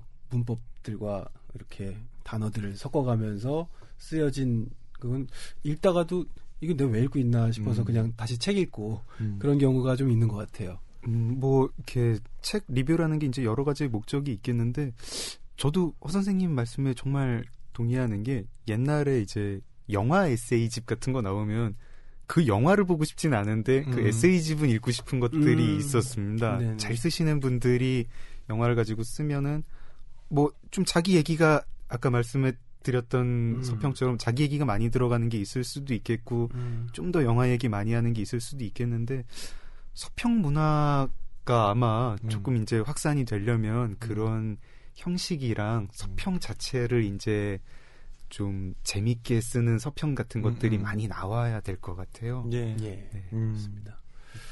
자, 이제 작가님 모셔놓고 너무 우리가 서평 얘기하고 있는데요. 작가님을 슬슬 모실 시간이 되어 가는 것 같습니다. 이영훈 작가님이 저희와 함께 나와 주셨는데 일단 작가 소개를 해드리겠습니다. 이영훈 작가님은 서울 출생, 2008년 문학동네 신인상의 단편 소설 거대한 기계가 당선되어서 등단하셨습니다. 장편 소설 체인지 킹의 후예로 제18회 문학동네 소설상을 수상했습니다. 이영훈 작가님을 모시겠습니다. 네, 안녕하세요. 어, 낭만 서점에 나오셨는데 청취자분들께 한 말씀 해주시죠. 예, 아, 소설을 쓰고 있고요. 어, 제 이름은 이영훈입니다. 그 약간 약속 시간을 늦게 와가지고 가만히 앉아갖고 이제 방송하시는 걸 들었는데 간간히 제 이야기나 서평이 나오 서평을 읽어주시는 걸 보고 예, 목이 바싹바싹 말라. 물 있습니다. 아, 예. 물만 계속 드릴게요. 그렇습니다. 아무튼 반갑습니다. 반갑습니다. 네. 아유 반갑습니다. 반갑습니다. 네, 그 장강명 작가님과 이영훈 작가님은 원래 일면식이 있으셨나요? 어, 네. 아, 저 예, 저는 자주 뵌, 뵌 분이라고 생각을 하고 있습니다. 오. 왜냐하면 사람을 많이 만나는 편이 아니기 때문에 음. 어 그러신가요? 예. 아, 저도 사람 자주 만나는 편이 아니라 가지고 네네. 저희는 네. 두번 만났으니까 굉장히 자주 만나는데 네. 네. 이제 세 번째 만나면 네. 정말 친구. 호영 호재. 음, 네. 뭐 두 분께서는 그럼 이렇게 만나시면 뭐 무슨 얘기를 좀 주로 나- 나누셨나요? 근데 저희가 뭐 단둘이 뵌 적은 없고 어, 뭐 어떤 모임 같은 어떤? 예, 뭐 네. 어디 뒷자리 네, 네. 뭐 이렇게 뒤풀이 모임 같은 데서 뵌 적이 있고 그리고 제가 행사할 때 사회를 봐주신 아. 적이 있고요. 어, 그런 친분 때문에 모신 건 아닙니다. 그리고 제가 체인지킹의 후회를 되게 좋아하거든요. 음. 아, 이 얘기도 조금 해도 되나요? 어, 그럼요. 네, 그럼요. 제가 체인지킹의 후회를 읽고 나서 아 이분 뭔가 좀 저랑 좀 비슷하다. 음. 뭔가 이제 좀 체인지킹의 후회도 되게 재밌는 소설이고 음. 그리고 이제 그거는 특촬물을 주 소재로 삼았는데 아 뭔가 이제 좀 그 오타쿠 감성이라고 하는 요즘에 네 촬영. 그렇죠 예, 예예 그, 그 SF 프레시맨이나 있는. 그렇죠. 마스크맨 같은 음. 네. 체인지 킹이 그 체인지 킹의 후에 나오는 어떤 특촬물의 이름입니다. 음. 그래서 뭔가 좀 동시대 감수성이 저랑 비슷한 것 같다. 그러면서 먼발치서 그냥 어, 사모하는 아, 음. 네. 그런 작가님이시고요. 네. 그리고 어, 네 그렇습니다. 그리고 책을 굉장히 많이 읽으시는 다독가로 음. 알고 있습니다. 새해라서 덕담으로 시작하죠. 이영훈 작가님, 예, 답변 덕담 부탁드립니다. 처음 만나 뵀- 처음 만나 뵀었을 때 그 술자리에 뒤풀이 자리였는데 네. 저는 그날 있었던 일을 굉장히 세세하게 다 기억을 하고 있거든요. 오, 무서워. 수위 괜찮나요? 어, 저희 예, 예. 선생님 아. 얘기를 돌아가면 안 되나요? 네, 아니요. 제 입장에서는 굉장히 좀 신선한 작가분을 새롭게 만났다는 생각이 들었어요. 왜 그러냐면 보통 이제 소설가들이 술자리 같은 데 만난다 하더라도 소설 이야기 잘 안 하거든요. 근데 아주 스트레이트하고 직선적으로 그런 종류의 물음을 던져 오셔서 제, 저는 사실 그때 느꼈던 거는 어, 이분하고 일종 예감 같은 거였는데 음. 이분하고 나중에 어떤 식으로 일을 할 수 있게 되겠다. 음. 라는 생각을 한 적은 있어요. 근데 아시다시피 소설가들의 작업이란 건 혼자 하는 거니까. 음. 근데 그렇게 만나 뵙고 나서 정확히 2년, 3년 후에 어, 저의 제가 따라잡을 수 없을 만큼의 작업 속도와 그 결과를 보여주셔서 음. 아 무슨? 그때부터는 아, 그때부터는 만난 지좀 오래 되셨군요. 예. 네. 아마 그 한국이 좋아서 나오기 직전이었을 거예요. 한국이 금음으로 상, 네. 그 금음으로 상을 타시고 예. 그런 맞아요. 그런 네. 일련의 그 그게 있었던 음. 직전이었을 거예요. 음. 아, 그래서 제 입장 그때부터는 처음에 그 좋았던 감정이라든가 어떤 종의 예감은 사라지고 어. 질투심에 이를 아, 가면서 아닙니다. 마지막은 농담인데 네. 그랬던 생각이 좀 나네요. 아. 예. 때. 예. 아니 이영훈 작가님 처음 이렇게 뵀는데 예. 귀걸이도 이렇게 네네. 네. 아주 엣지 있게 딱 있으시고요. 네. 너무 스타일리시하신 것 같아요. 음. 네. 네, 정말. 근데 제가 이 연애의 이면이라는 이 소설을 읽으면서 이상하게 계속 드는 생각이 있었습니다. 어떤 거? 남자 주인공과 여자 주인공이 음. 네. 다 옷을 잘 입을 것 같다. 음. 음. 음. 느낌이 들었어요. 근데 작가님을 뵈니까 이유를 알 것 같은 그런 느낌도. 스타일리시하시죠. 예, 예, 예. 네. 아, 그, 여자분들 패션 정말 모르겠어요. 근데, 그렇다고 남자분들의 패션을 아느냐고 한다면은, 그러니까 이 소설 때문에 음. 상당히 보지 않던 잡지들을 많이 보고 음, 음. 생각을 했었거든요. 아, 그러신 거예요? 제가 예. 느낌을 제대로 받긴 했군요. 예. 음. 어. 그러고 난 다음에 결론은 뭐였냐면은, 아, 진짜로 멋을 부리는 극단으로 가게 되면, 음. 어떤 종류의 메이커라든가 브랜드라든가 이런 이름 되는 거 오히려 유치한 거고, 음. 아, 그렇구나라는 생각을 하게 되었죠. 그렇군요. 아, 저는 원래 아시던 영역을 이렇게 쭉 쓰신 건 줄 알았어요. 되게 음. 이렇게 자연스럽기도 하고 이렇게 딱 이렇게 뭔가 어느 정도 읽다 보면은. 예. 읽다 보면 되게 그림 그려지듯이 예, 예. 어, 예. 드라마에 나오는 그 댄디하달까요? 음. 네. 예. 이민호 뭐 그런 음, 느낌. 음, 음. 음. 그렇습니다. 공유. 아 요즘은 공유겠군요. 어, 저희가 알리고 싶은 소설, 알리고 싶은 소설가라는 주제 로 이렇게 기획을 마련했는데요. 어, 이용훈 작가님께 단도직입적으로 여쭤보고 싶어요. 네. 정말로, 어, 스스로 생각하시기에 본인이 어, 쓴이 연애이면이 알려지지 않은 소설인지 또 음, 음. 아, 나는 아직 알려지지 않은 작가인지 예, 어떻게 또 생각을 하고 계신지 그 범주에 속한다고 생각하십니까? 그, 어, 지금 여기 질문지에는 훨씬 더 적나라한 표현이 예, 예, 저희가 좀 수정했어요. 예. 아니 그 서평집은 작가하고는 상관없고 저기 네, 네. 아니, 그럼요. 저희 주제 저기 작품인가요? 작품 그렇게 저안할 좀덜 상대적으로 예. 어, 베스트셀러가 어, 이렇게 상대적으로 자- 그 재미에 비해서 팔리지 않은 예, 예. 네, 작품 저평가된. 네네 작가는 예. 유명한 사람이어도 예. 괜찮다. 예, 예. 그렇죠. 네 그런 취지였습니다. 알리고 싶은 소설가라는 말은 어, 제 판단이 아니고 많은 분들이 저를 알리고 싶어 하신다면은 음. 거기에 대해서는 뭐 제가 할 말이 없고요. 네네. 예. 어, 알리고 싶은 소설이라고 한다면은 음. 다른 누구보다 제가 그렇습니다. 어. 영화를 알리고 싶- 어떻게 하면 알릴 수 있을까? 사회적으로 큰 물의를 한번 일으켜볼까? 노이즈 마케팅. 이런 식으로 예, 예. 생각했었고 음. 뭐 음주운전을 하고 싶어도 운전면허가 없기 때문에 못 하고 아, 운전면허 아. 예, 아무튼 무면허 운전. 예, 아, 훨씬 더 멋지겠네요. 무면허 운전, 종로 무면허 한복판. 도심 질주. 네. 만약에 그렇게 이 소설이 더 알려져야 되는데 음. 상대적으로 덜 알려졌다면은 왜 덜 주목받은 상태에 놓여 있다고 생각하십니까? 이 질문 이런 형태의 질문을 예, 예. 받았을 때 이 작가는 소설 쓴 사람은 할 수 있는 얘기 하나밖에 없는 것 같아요. 음. 제가 잘 못 썼기 때문입니다. 근데 그렇지 않기 때문에 이제 서평집에 실린 것은 아닐까요? 아 음. 그것은 뭐 여러 가지 그 부차적인 음. 인간관계라든가 정치적인 일정 같은 아. 것들이 고려된 선택일 수도 있고 전혀 아니고 예. 작가님은 그렇게 말씀하실 수밖에 정중한 없지만. 말씀을 마시, 마치시면 제가 생각하는 예, 예. 이유를 음. 그런데 말씀드리겠습니다. 소설을 발표하고 음. 그 다음에 그 아, 저만 그런 건 아닐 거라고 믿고 있어요. 음. 소설을 발표한 다음에 이제 나오는 서평들을 다 읽어보죠. 나온 지 한 2, 3년쯤 된 것 같은데 어. 아직도 가끔 찾아봅니다. 어. 서평을. 그리고 너무너무 제가 좋아하는 서평을 써주신 분들이 많이 있으세요. 음. 지금 읽어주신 이 서평 같은 경우에는 나중에 이 서평을 쓰신 부분을 한번 찾아뵙고 인사를 드려야 되지 않을까 싶을 정도로. 아, 안녕하세요. 저는 서점 고요서사를 운영하고 있는 차경희라고 하고요. 어, 일단은 이 이영훈 작가님의 연예이면을 소개하게 된 이유는 사실 개인적으로는 약간 어두운 이야기를 다루는 한국 소설들에 끌려서 음, 재미있고 흥미로운 한국 소설을 소개하자는 기획 의도에 맞는 책을 고르는 게 쉽지는 않았습니다. 그러다가 어, 은행나무에서 나오는 노벨라 시리즈들을 좀 먼저 살펴보게 됐는데요. 분량이 짧기도 한데 그 안에서 좀 삶의 다양한 이면들을 잘 포착하고 있고 어렵지 않게 쓰인 게 일단 매력적이라고 생각을 했어요. 그 중에서도 사실 연예이면은 서점에 오셨던 한 손님분이 이영훈 작가의 좀 최근 책을 뭐 읽고 싶다고 얘기를 하면서 드리게 됐는데요. 음, 그 손님분 덕에 저도 읽게 됐고 일단은 무척 빨리 되게 재미있게 읽었습니다. 근데 어, 책을 좀 읽고 나서 리뷰들을 보니까 이 책을 살짝 오해하는 독자들이 좀 있지 않나 싶다는 생각이 들었어요.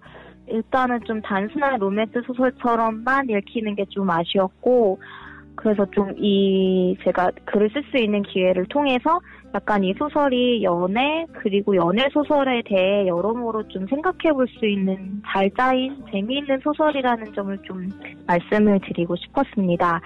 아, 그리고 사실 개인적인 이유가 하나 더 있는데 기억을 못 하시겠지만 한 5, 6년 전에 만나뵐 적이 있었는데 그때 제가 소설을 왜 쓰시게 됐는지 질문을 한 적이 있어요. 근데 제가 그 다음 답이 기억이 안 나는 거예요. 근데 소설가 분한테는 되게 중요한 질문이었을 수 있는데 제가 좀 그게 기억이 안 나는 게 계속 미안한 감정으로 남아 있다가 지금까지 쓰신 소설 그리고 앞으로 쓰신 소설을 좀 독자로서 읽다 보면은 자연스럽게 그 답을 제가 또 알수 있게 되지 않을까라는 생각이 일단 들어서 앞으로도 더 많이 쓰시는 소설가가 되셨으면 좋겠습니다.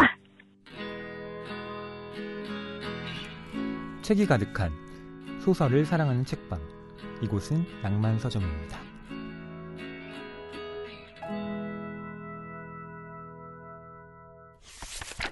최근에서 깨달은 게 한 가지가 있어요. 이 소설을 아까 지금 질문대로 왜 덜 주목받았는가에 관련된 거인데 음. 제 입장에서 드릴 말씀은 일단 제가 못 썼기 때문이고 그러니까 부족하게 썼기 때문이고. 그건 이외에 다른 지금 깨달은 부분은 어떤 거냐면은 음.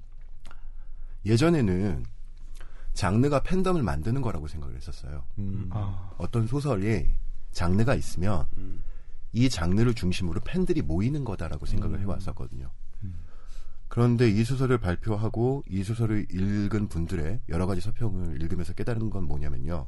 정반대예요. 음. 팬덤이 장르를 유지하는 거구나. 혹은 음. 팬덤이 장르를 형성시키는 거구나, 때로는. 음, 음.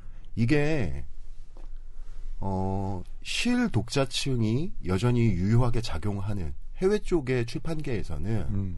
이런 일들이 당연하게 벌어지는 거인 것 같아요. 음. 그런데 굉장히 이거는 제가 제 생각이 잘못됐으면 좋겠다고 믿고 있거든요. 지금도 그렇게 생각을 하고 있고요. 바라고 있어요. 음.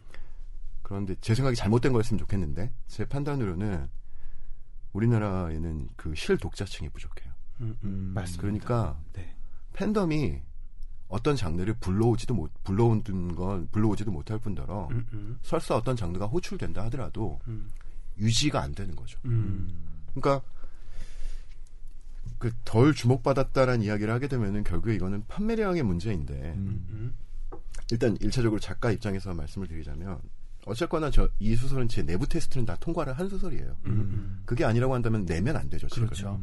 근데 완성을 하고 읽어본 읽어봤을 때 어 처음에 이런 이런 목표가 있었고 여기까지 이거는 됐고 이거는 안 됐지만 음. 그래도 종합으로 따졌을 때 사람들한테 보여주었을 때 창피하진 않겠다. 음. 라는 판단이 음. 첫 번째. 음. 두 번째, 이 작업이 나에게 유의미한 작업이다.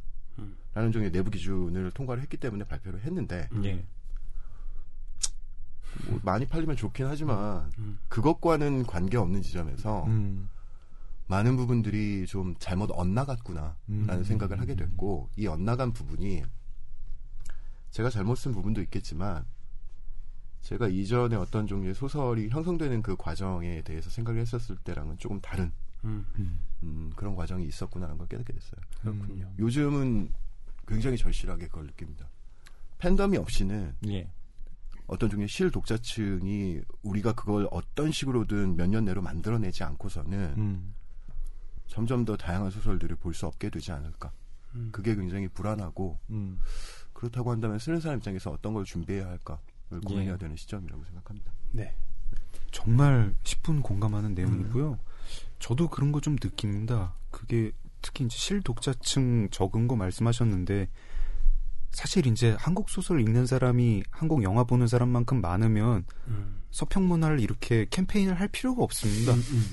어떤 화제작이 나왔는데 그걸 천만 명이 읽으면 가만 나, 내비, 내버려둬도 다들 음. 어디 블로그나 뭐 이렇게 SNS에 서평을 올리고 그 중에 몇 개는 또 좋을 수밖에 없죠. 날카로운 서평 나오고 네. 다양한 형식 실험 그런 서평 형식 실험도 있을 텐데 네. 영화평은 지금 굳이 뭐 쓰라고 북돋아야 되는 상태가 아니잖아요. 근데 실 독자층이 적고 그 독자들도 사실은 취향이 다양하거든요. 그러다 보니까 책이 나왔을 때 이게 굉장히 주목받는 어떤 화제작이 아니면은 그 좀 눈썰미 있는 그리고 그 취향에 맞는 독자한테 전달이 안 되는 것 같아요. 그 독자가 너무 적기도 하고 음. 제 생각에는 특히 그 와중에 전달이 안 되는 책들이 있는데 음. 예를 들어서 평단과 대중의 사이에 있는 책들이 잘 전달이 안 되는 것 같습니다. 음. 굉장히 대중적인 어떤 웹소설이나 어떤 그런 음. 대중이 좋아하는 음. 정말 이제 제 그런 소설 약간 그쵸. 예 신문에서 잘 언급 안 하는 네. 소설이지만 또 나름의 거긴 또 확고한 팬덤이 있고 음. 어 거기서 잘 소화를 해내고요 신간을 네. 그리고 이제 어 굉장히 순수 문학 애호가라고 할까요? 음. 정통 문학이라고 할까요? 거기서 이제 봐 이렇게 열심히 리뷰를 하고 검토를 하는 신간이 있는데 그 사이에 있는 것들이 잘 소개가 잘 안 되는 음. 게 있는 것 같고 제 생각에 연애 이면이 좀그 계곡에 있지 것 않았나. 예. 예 있습니다. 어그 사이에 있는 게 화제를 모으려면 네. 예를 들어서 뭐 사회적 이슈를 다뤘다거나 뭐 어떤 굉장히 뭐 파격적인 뭐가 있다거나 네. 이러면은 또 어, 문학 담당 기자들은 또 그런 거를 뭐 찾겠는데요.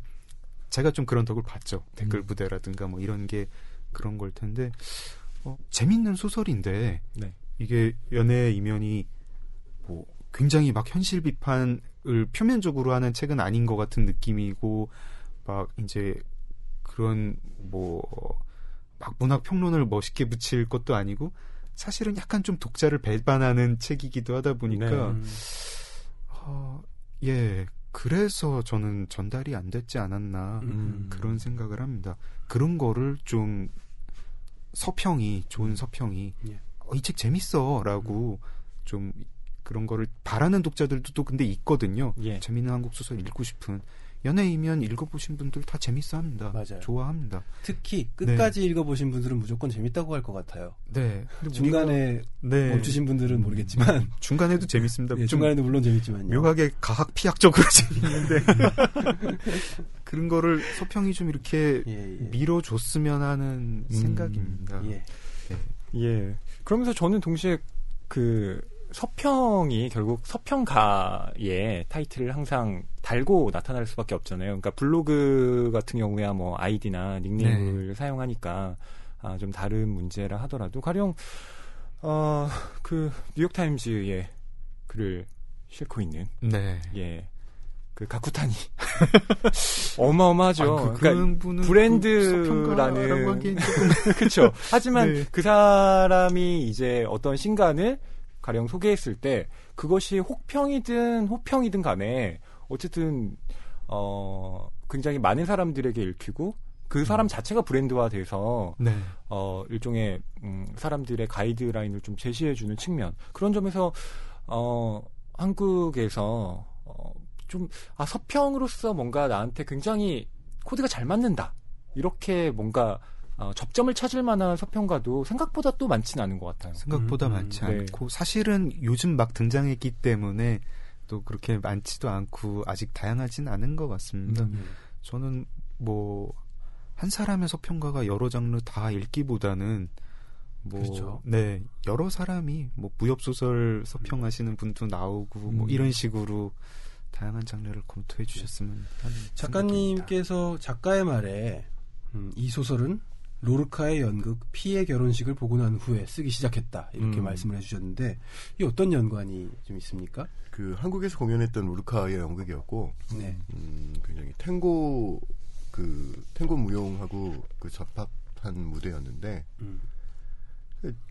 처음에 이 소설을 써야겠다라고 생각했을 때 이 소설은 공포 소설이었어요. 음. 애초에 떠올린 거는 음. 장르가 완전히 바- 바뀐 거죠. 마지막 결말에 있어서 좀 이런저런 아이디어들이 있었고 그걸 정리해가는 과정이었는데 결말의 아이디어가 먼저였군요. 그렇죠. 음. 그런데 그 결말의 아이디어를 연극을 보고 나서 뭐 이유가 있었던 건 아니고 다시 쓰게 됐을 때 아 이 결말은 이렇게 끝을 내는 게 좋겠구나라고 결정한 날이 음. 그 피해 결혼식을 보고 나온 날이었고 음. 그때 이미 마감을 한참 넘긴 상태였고 그날부터 이제 다시 그날부터 이제 열심히 달리지 않으며 아. 소설을 제때 원고를 주지 못하는 상황이어서 그날부터 쓰기 시작했죠. 그렇군요.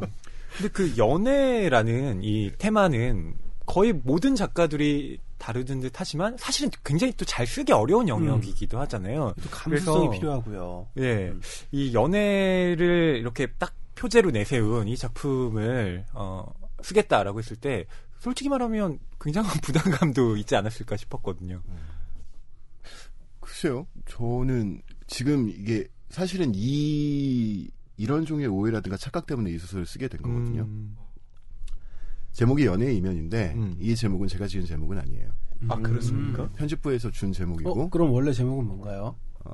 생각하셨던 제목. 둘 중에 하나로 하려고. 했어요. 어, 둘 뭐요? 하나로 하려고 네. 했어요. 피해 결혼식이 아니면 네. 음. 근데 그건 너무나 재미없는 제목인 음. 걸. 그러게 알려주니까. 그거보단 연애 이면이 나은 것 네. 같아요. 음. 그게 아니면 붉은 나의 연인이었어요. 붉은 날. 음. 제가 맨 처음에 소설을 완 쓰고 음. 했었을 때 음. 그랬는데 정미경 선생님 예, 나의 피투성이 연인이 나의 있죠. 피투성이 연인이 여러 가지. 제목들도 떠올리고 또 옛날 소설 같은 느낌이다. 음. 그러면서 이제 소설 제목에 연애 들어가면 정말 훌륭한 훌륭해진다. 좀 사람들 정말 좋아한다. 음, 음, 음. 그런 얘기도 들었고 받아들였는데 음. 받아들이면서 제일 걸렸던 게 바로 그 부분이었어요. 예. 뭐냐면 우리는 연애를 이야기를 하죠. 음. 그리고 이 연애에 무언가가 굉장히 전제되어 있고 연애에 대해서 모르는 사람들은 없어요. 전부 다 전문가고 음. 물론 그것 때문에 고민을 하긴 하지만 그런데 제가 판단하기에 가장 빠져 있는 게 뭐냐면요. 음. 연애랑 사랑은 다른 거예요. 음. 음. 어떤 어, 점에서 다른가요? 사람들은 그게 같다고 생각을 해요. 음. 사랑하면 연애한다. 연애면 그렇잖아요. 사랑은 내면적이고 굉장히 궁극적인 감정의 문제, 때로는 존재의 문제이기도 한데 음. 연애는 관계의 문제예요. 음. 너무너무 사랑하지만 음. 연애할 수 없는 사이가 있어요, 이 세상에. 우린 너무 너무 많이 봐요. 그렇죠. 너무 너무 잘 네, 아시잖아요. 네. 그러니까 네. 저 사람 너무 너무 사랑하는데, 너무 너무 사랑하는데, 때려.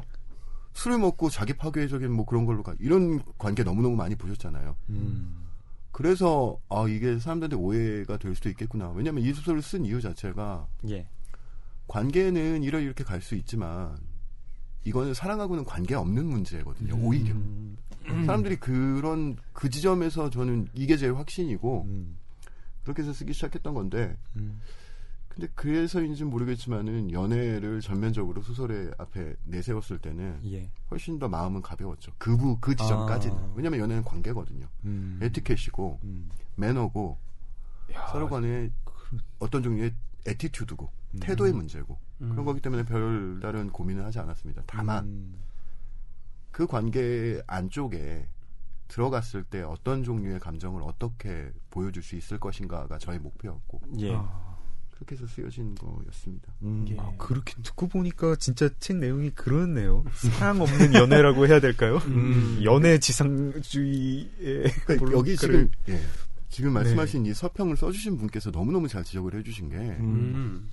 그러니까 지금 저는 의도적으로 책을 다시 읽어보시면 알겠지만 남자 주인공도 여자 주인공도 사랑이란 말은 입에 꺼내지 않아요. 예. 그 문장도 예, 기억납니다. 처음부터 끝까지 쓰지 않으려고 노력했거든요. 음. 아, 처음부터 끝까지. 음. 근데 그러면 마지막에 이 여자분이 음. 정말 무언가 사랑에 가까워져 갔을 때는 언제냐면 예. 모두가 악마적이라고 생각하는 그 선택을 하게 됐을 때예요. 음. 그게 음. 제가 좀 약간 좀 보여주고 싶었던 어떤 종류의 화- 장면이었던 거죠. 네. 그리고 가장 중요한 건 저는 이 소설이 소설적일 수는 있겠지만 예. 문학적일 수는 없겠다라고 생각을 하고 처음부터 쓰기 시작했었어요. 음. 음. 그 차이도 조금 더 부연해 주시면 좋을 것 같은데요. 소설적이라는 것과 문학적이라는 것을 작가님께서는 어떻게 또 규정하고 지금 계신지. 지금 여기 질문지에 나와 있던 것 중에서 서평집의 의미와 비평의 음. 차이에 대한 네. 항목이 있었잖아요. 예. 예. 되게 중요하다고 생각을 해요. 음. 똑같은 거예요. 연애랑 사랑이랑 많은 사람들이 같은 거라고 생각을 하는데 그렇지 않거든요. 똑같은 일이 벌어지고 있어요. 음. 비평과 서평이 같은 거라고 생각을 하는데 그렇지 않아요. 음. 비평은 학문적인 연구의 영역이에요. 음. 그렇기 때문에 많은 사람들이 어떤 종류의 사람들이 비평적인 관점으로 책에 접근하는 글들을 읽게 되면 이 책을 읽기 전에 오해를 하거나 혹은 불필요한 지식 때문에 교양적인 환상을 갖게 되는 것 같아요. 음. 이 교양적인 환상이 사람들의 어떤 그 낭만적인 그 교양에 대한 그 기대라든가 이런 것들을 충족시켜주기 때문에 실제로 이제 책을 사게 만드는 동인이 되기도 하지만 또 한편으로는 거부감을 주거나 혹은 책에서 멀어지게 할 수 있다는 생각이 들어요. 음. 서평은 일종의 다리가 되어주는 거죠. 책을 보다 더 재미있게 읽을 수 있는 글, 음. 조미료가 될 수도 있고 양념이 될 수도 있고 혹은 그런 것들이 되어줄 수 있는 거고 음, 그런 책들이 더 많이 나오고 사람들에게 많이 소개가 되면 좋은데 공교롭게도 문제는 이것도 역시 마찬가지로 독자층의 문제라고 생각을 해요. 우리나라의 지금 출판 규모가 소설과 이 소설을 둘러싼 평까지 이 소설을 둘러싼 평과 이 소설을 둘러싼 학문적인 연구 연구 이 세 가지의 글들을 소화할 수 있을 만큼 넓으냐는 거예요. 아닌 것 같아요. 예, 그게 문제가 되는 거죠. 음. 시장- 아닌데 점점 더 좋아지고 있는 것 같아요. 그렇죠. 시장이 시장이 일정 이상 있으면 음. 훌륭한 서평가들 두세 두세 명 두세 명은 너무 적고 열 몇 명이 살아남고 예. 훌륭한 비평가들 4, 50명이 살아남고 이 사람들이 글을 갖다가 창 뭐, 글을 갖다가 만들어낼 수 있는 훌륭한 작가들 100명, 200명이 살아남고 뭐 숫자 배분은 뭐 마음대로 하셔도 좋지만 그런 환경이 되면 정말로 좋겠죠. 많은 사람들이 10명, 20명의 서평을 읽고 아, 이 책 사볼 만 하다. 읽어보고 우리가 모두 꿈꾸는 아름다운 세상. 하지만 그렇게 되지 않으니까 네. 시장이 가난하니까 많은 사람들은 살려둬야 할 사람들을 선택을 해야 하는 거죠.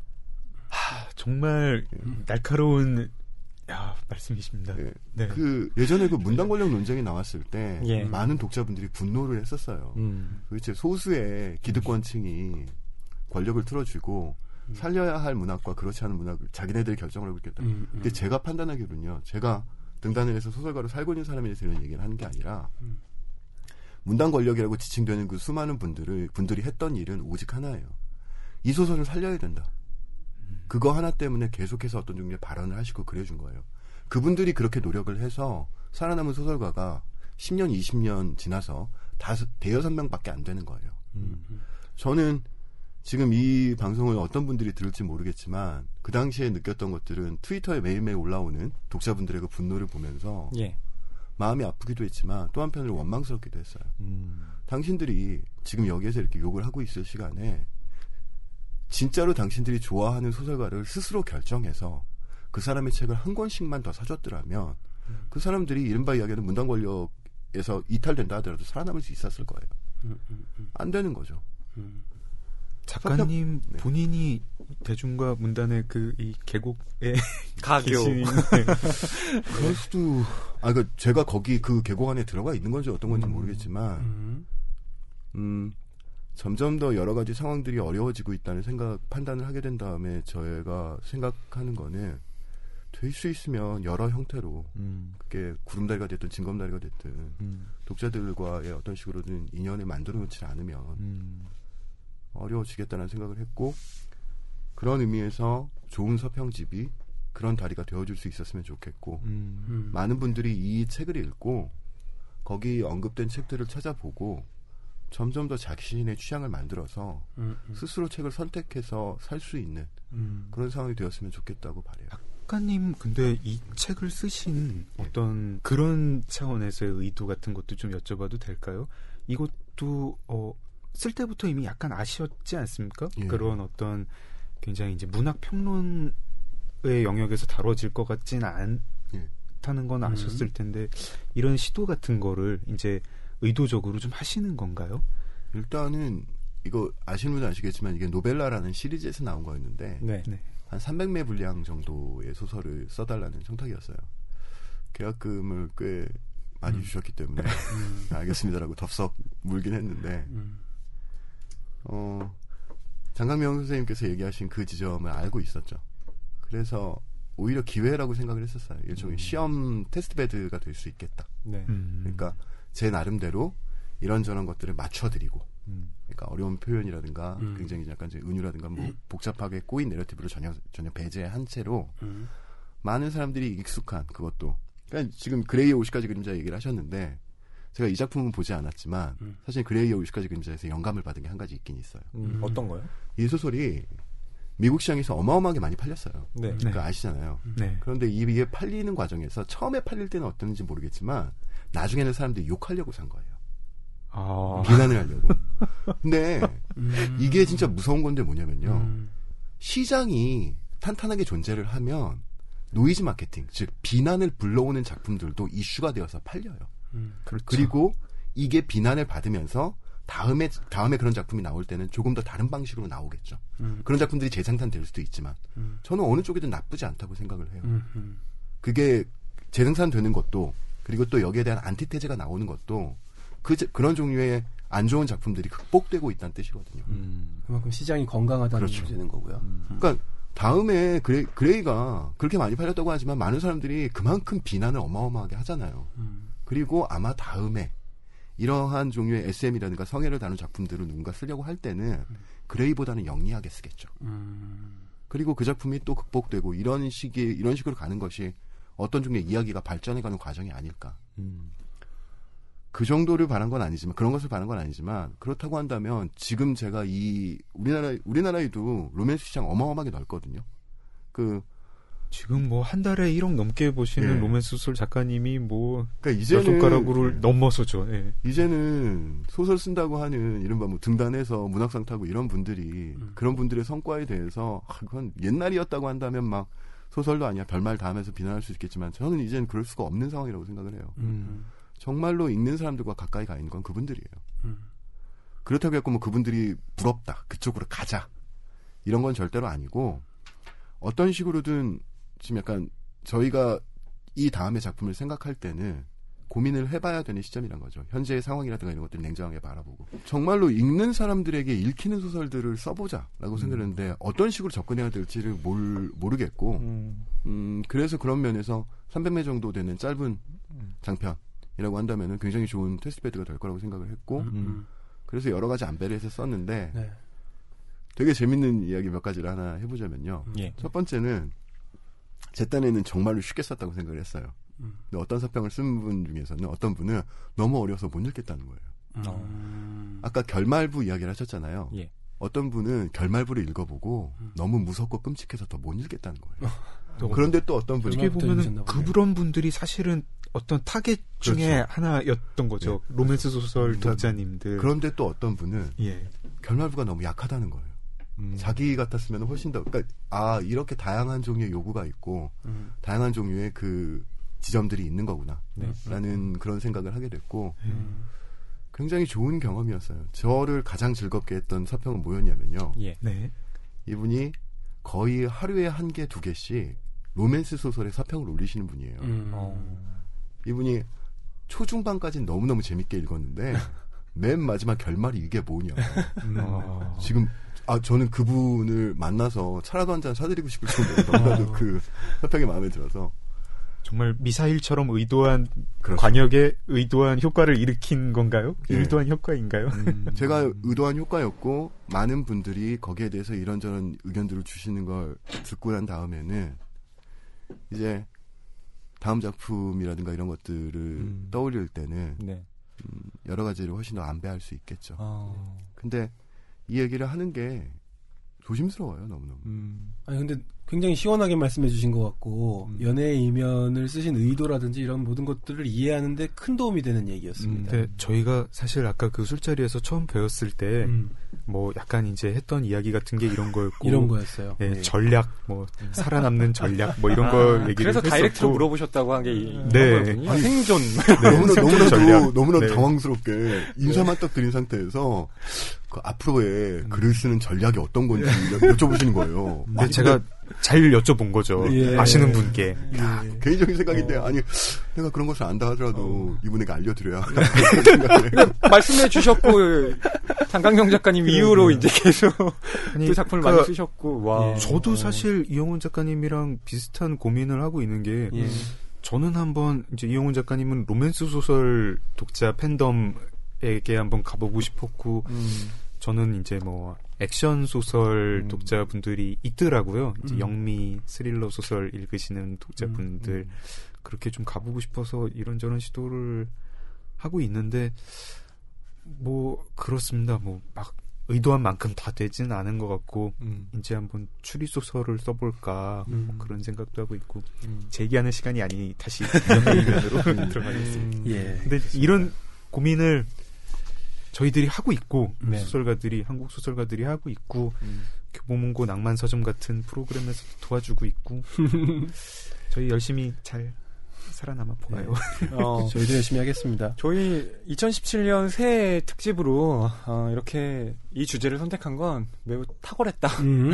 생각이 듭니다. 네. 어, 무엇보다 어떻게 살아남는가 아, 이 전략을 어, 두 작가님께 들어보는 이 시간을 갖고 있는데요. 음. 어, 한편으로 저는 이영훈 작가님의 말씀을 들으면서 음, 그런 여러 안배 또 여러 독자층을 생각하는 것도 중요하지만 동시에 그 모든 요구를 또 맞출 수는 없는 거잖아요. 분명히 어떠한 타깃 어, 그리고 내가 생각하는 어떤 문학관, 나의 소설관과 합치되는 부분들에 어, 좀 경계를 잘 찾아내서 음. 어, 그렇게 소설을 밀고 나가야 되는 지점들도 또 분명히 있지 않을까 싶은데요. 예. 그런 점에 있어서 어, 이영훈 작가님이 생각하시는 음, 소설에 대한 생각이랄까요? 그런 것들을 작가의 말에 또 언급을 하고 계세요. 음. 어, 이 소설에 대한 그 이영훈 작가님의 생각, 음, 어떤 소설이 대단한 걸 하는 건 아니지만, 예. 그럼에도 불구하고, 아, 그것 자체가 좀 무척 괜찮은 일이다. 음. 어, 소설을 쓰는 것, 읽는 것, 어, 이런 것들이 음. 어, 삶에 그 정도의 의미가 있지 않을까라고 음. 언급을 하셨는데요. 이런 표현도 있습니다. 잘못인 줄 알면서도 부끄러운 짓을 하고 후회하는 게 나의 단점이다. 이것도 뭐 설명해 주실 얘기가 있을까요? 예, 여러분들이 지금 제가 나중에 후회할 말을 너무너무 많이 듣고 계시기 때문에 굳이 이야기할 필요가 없을 것 같고 소설에 대해서 이야기를 하자면 네. 허위평론가님께서 얘기하셨던 그 부분이 음. 절실하고 저 역시 잊지 말아야 될 문제라고 생각을 합니다. 그런데 소설에 대해서 생각을 했었을 때 그 간과하기 쉬운 것이 음. 몇 가지가 있어요. 첫 번째, 소설은 세계에 대한 이야기예요. 인간의 세계, 인간의 삶, 인간의 윤리, 세계에 대한 이야기죠. 세계, 그러니까 소설이란 건 세계예요, 세계. 인간의 세계. 그런데 두 번째로 소설은 이야기예요. 사람들이 이 두 가지 사이에서 어떤 것을 택해야 할지에 음. 관련된 여러 가지 그런 것들이 있죠. 자, 우리는 삶과 세계를 택한 소설이 진실하다고 믿어요. 음, 한국의 이른바 이야기하는 순수문학은 음. 그렇게 발전해 해온 겁니다. 음. 그 소설들의 아름다움은 굳이 말로 표현할 필요가 없습니다. 저도 너무너무 아름답다고 생각을 하고 조금이라도 그런 것들을 훔칠 수 있는 작품을 쓸 수 있으면 여한이 없을 것 같아요. 음. 아마 소설을 쓸 수 있는 사람이라고 한다면 예. 우리나라에서 소설을 쓰는 분들이라면 모두 다 그렇게 생각을 할 것 같아요. 그런데 동시에 또 한편으로 소설은 이야기로도 존재하는 거거든요. 음. 그걸 잊어온 게 아닌가 하는 생각이 들어요. 음. 많은 사람들이. 제가 그이 얘기는 진짜로 후회할 이야기지만 제가 그동안 너무 답답한 거였기 때문에 하나만 네. 말씀을 드려볼게요.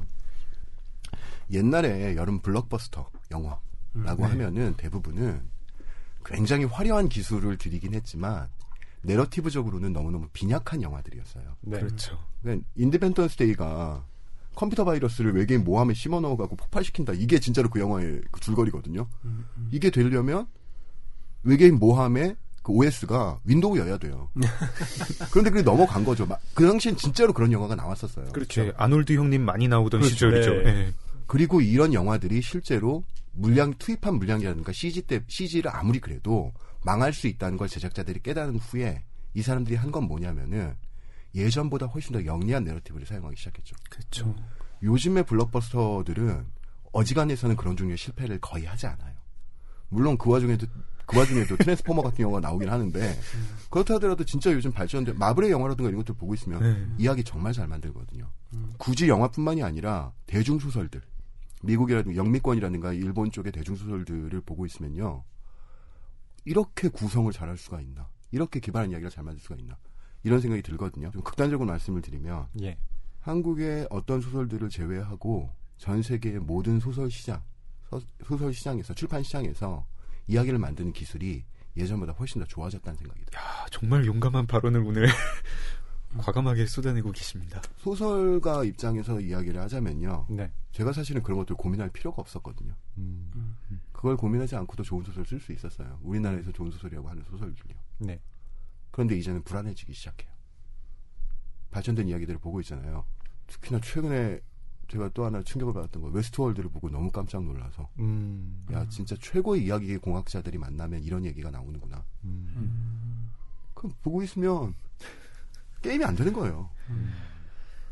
왜 소설을 쓰는 사람들이 이런 것을 연구하고 있지 않을까? 음. 이런 것들에 대한 고민이 안 해도 상관은 없어요. 그래도 좋은 소설을 쓸 수 있습니다, 정말로. 음. 그리고 실제로 좋은 소설이라는 것들은 음. 그런 고민을 하지 않아도 포함하고 있겠죠. 이야기라든가 여러 가지 것들에 관련해서.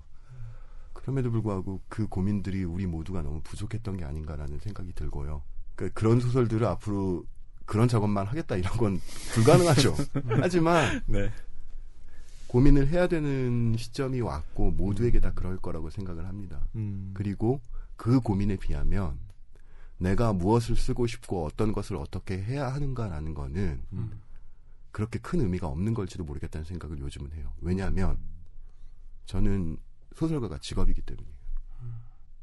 그렇기 때문에 제가 무엇을 쓰고 싶은가는 평생 동안 제가 풀어내야 할 숙제인 거지 음. 남들에게 들이댈 게 아니에요. 그거.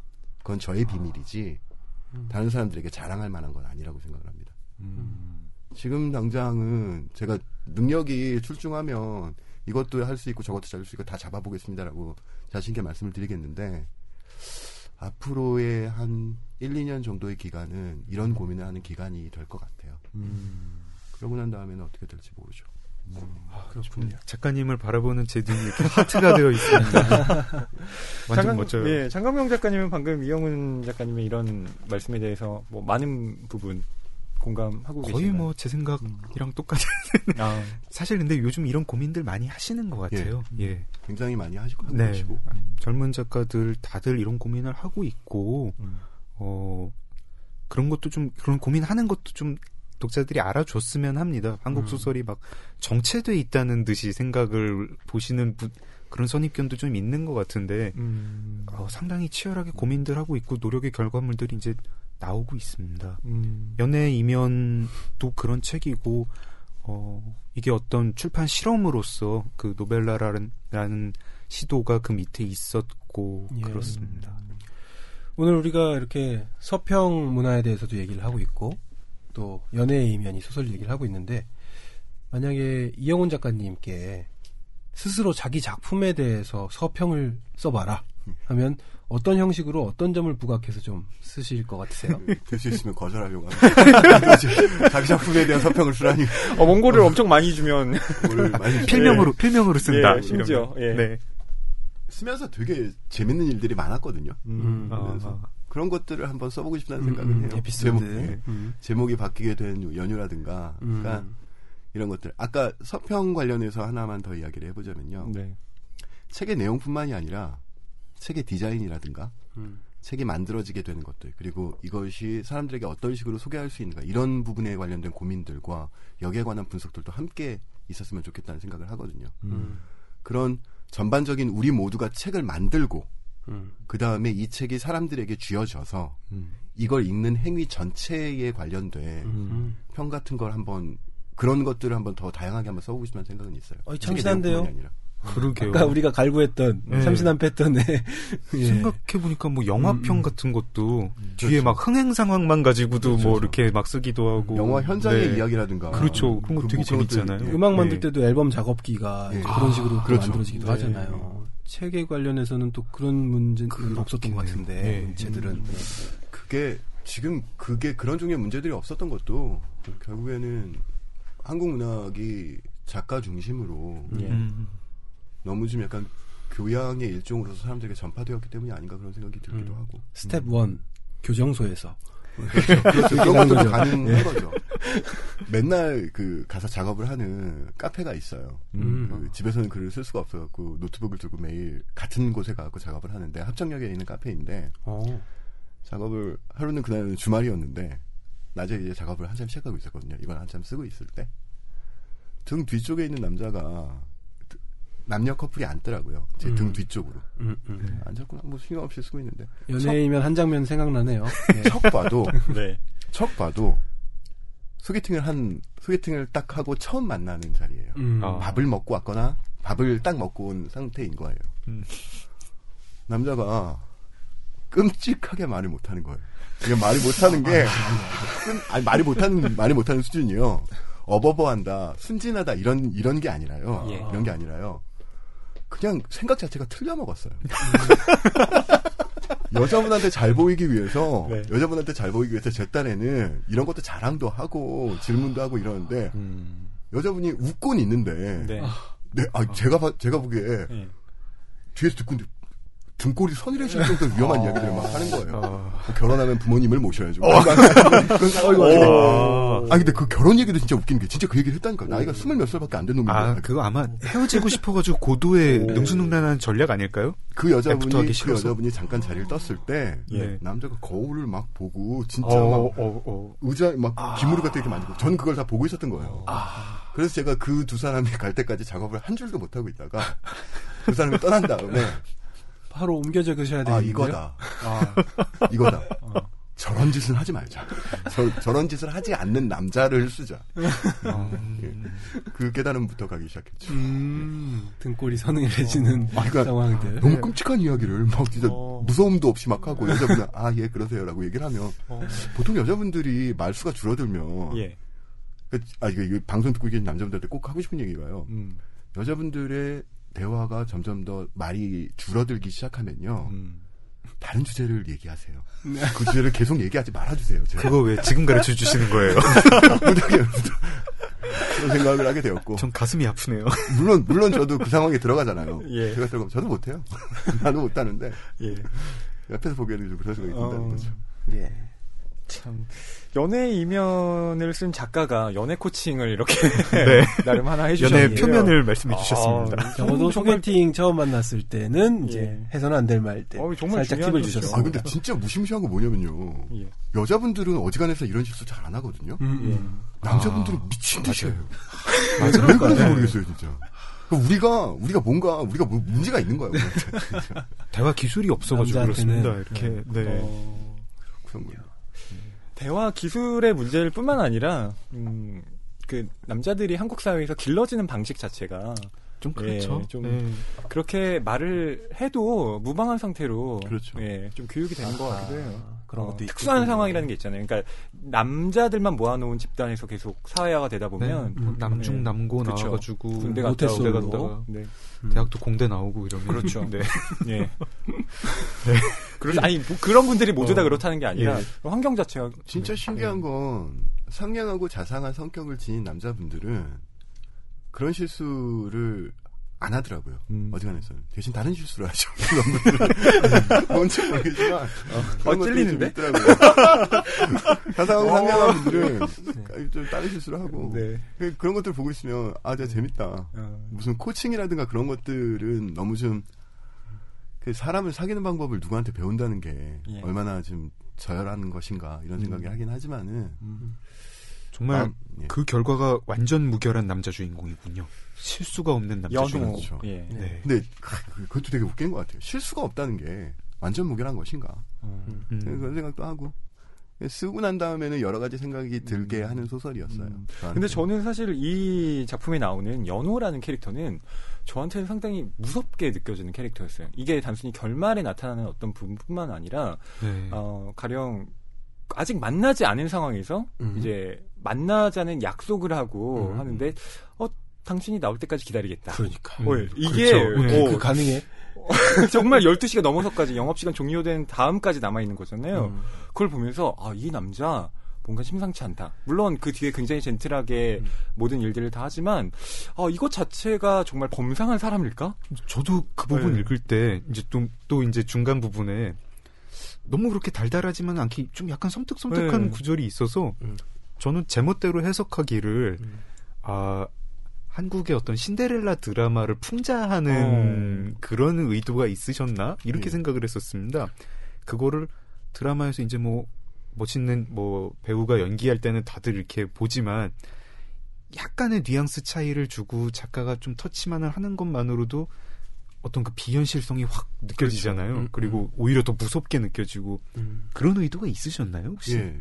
아, 너무너무 전형적인 인물들을 이렇게 그려놓고 싶었고 그리고 좀 약간 좀 농담 삼아서 하나만 이야기를 하자면요. 네. 원래 처음에 원고를 썼었을 때는 연호가 12시까지 커피숍 기다리잖아요. 네. 그 커피숍을 사버리는 장면이 있었어요. 아, 그런 정말 한국 드라마 같아요. 예. 그런 장면이 있었는데. 이 커피숍 11시까지만 합니다 하면 예. 얼마면 되죠? 아니 그런 장면 그런 장면 넣을까? 아니 그러니까 어, 그런 예. 아니 그러니까 그 인물, 인물은 그냥 장르적 전형성에 기대서 만든 인물이었는데 예. 동시에 이제 쓰면서 좀 제가 달라진 건 예. 마음가짐이 달라지더라고요. 그냥 전형적인 그냥 너는 그냥 장- 전형성을 그냥 입고만 있어 음. 라는 방식으로 안 쓰게 되는 거죠. 마지막에 가서는. 음. 우리의 전형성이 얼마나 비전형적인가 하는 거를 보여줍니다. 사실 음. 마지막까지 안 가도 음. 뭐 여자친구를 위해서 롯데월드 혼자 개장해가지고 이벤트 하는 그게 정상입니까? 그건 비인간적이야. 진짜 이거. 그렇잖아요. 그렇죠. 아, 이런 거 대화할 때 하면 안 되는 거죠. 소개팅 나가서 또 하나, 또 하나. 저도 할 지금 것처럼 해야 되는 거죠. 롯데월드. 또 하나 진짜 걸리는 거. 이거는 꼭 이야기를 하고 싶었었어요. 예. 이 질문하고 네네. 상관이 없는 부분인데요. 이 소설이 나오고 난 다음에 이제 그 젠더 감수성의 문제가 비로소 두두, 음. 대두되기 시작했죠. 예. 지금의 와서는. 저는 그 지점으로 봤었을 때 이 소설은 잘못 쓰여진 거라는 생각도 들어요.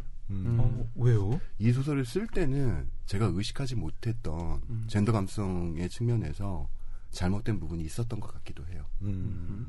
수동적인 여성 주인공의 그 입장을 음. 저는 연희 역시 전형적인 어떤 장르물의 주인공으로서 그 작용을 하는 거거든요. 그렇죠. 음.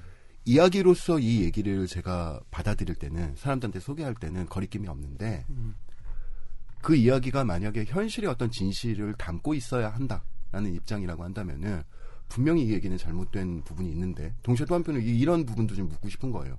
그렇다고 한다면 제가 이 인물들의 전형을 따온 할리퀸 로맨스, 트렌디 드라마, 우리가 익히 봐오는 수많은 텔레비전 드라마의 인물들 이 품고 있는 전형성은 음. 과연 얼마나 정치적으로 올바른 것인가?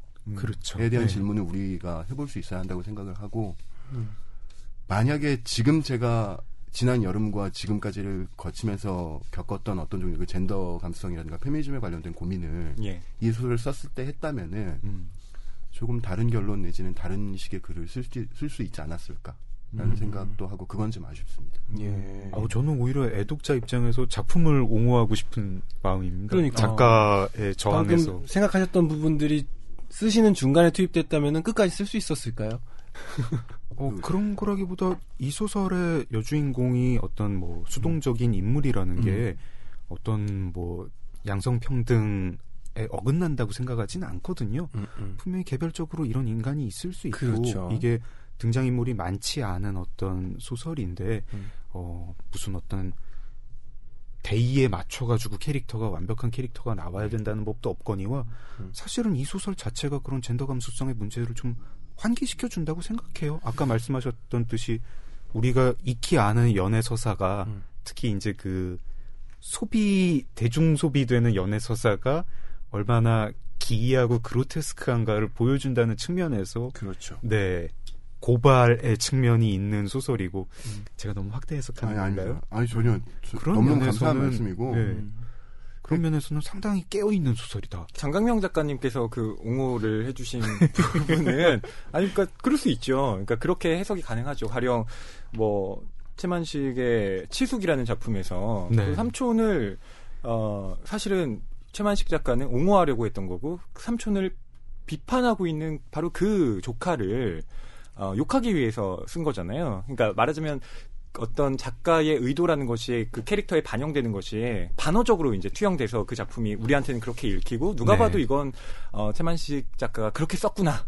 어, 이렇게 읽히는데, 어, 연예이면의 경우에도 그렇게 장강명 작가님처럼 전 읽어낼 수 있다고 봐요. 그러니까 이것이 연예 고맙습니다. 예, 그 어떤 전형성 자체를 환기시키는 방식으로. 그런데, 음.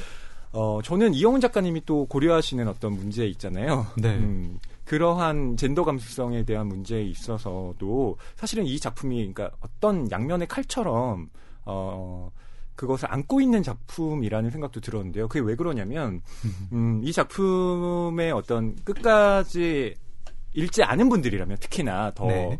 어, 그런 생각이 드시겠지만 굉장히 전형적으로 진행되잖아요. 네네. 근데 여기에 있어서의 이 전형성 자체가 사실은 어 우리로 하여금 음 여러 가지 것들을 그 생각해 보게 만들기도 하지만 동시에 어떻게 보면 아 이것이 우리가 익숙하게 봐온 어떤 트렌디의 서사야라고 하면서 그대로 따라 읽는 분들도 계시다는 거죠. 그러니까 이를테면 어, 이영훈 작가님의 음. 그 작품을 읽고 아 이거 내가 그동안 너무 봐왔던 작품과 비슷한데 마지막 결말만 이상해. 라고 했던 그 그렇죠. 서평을 쓰, 쓰셨던 분 있죠. 그건 그분이 정확하게 그 트렌디 서사 그동안 봐왔던 것과 무리 없이 이영훈 작가님의 작품을 읽어냈던 거예요. 그러니까 자기 코드랑 너무 일치했던 거죠. 제가 생각할 때 이렇습니다.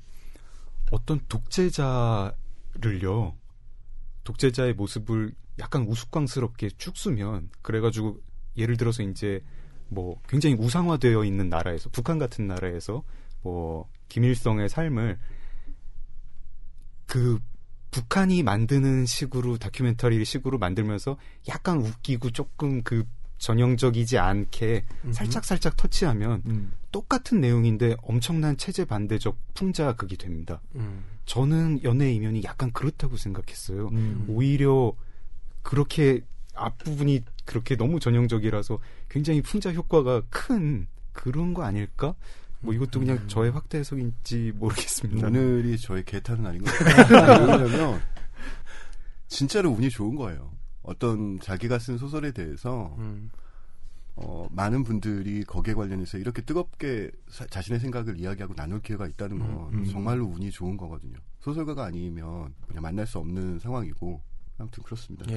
아니 막 그렇게 얘기하고 싶어지는 그런 소설이에요. 네, 네. 그리고 저도 허위평론가가 말씀하셨던 거나 아까 서평을 쓰셨던 분 중에 앞에까지는 너무 재밌었다라고 말씀하신 부분에 이해를 어느 정도 할 수 있는 건 제가 어느 정도 연애 소설을 읽을 때 여성의 감수성으로 읽는 버릇이 있는 것 같아요. 그래서 남자 주인공이 로맨틱한 일들을 펼칠 때 두 음, 손을 부여잡고 음. 아. 눈이 하트가 되어서 아. 네, 그런 낭만에도 젖어들 줄 아는 제가 감수성을 그게 가지고 있어요. 되는 남자분들이 있어요. 예, 이게 돼요, 제가.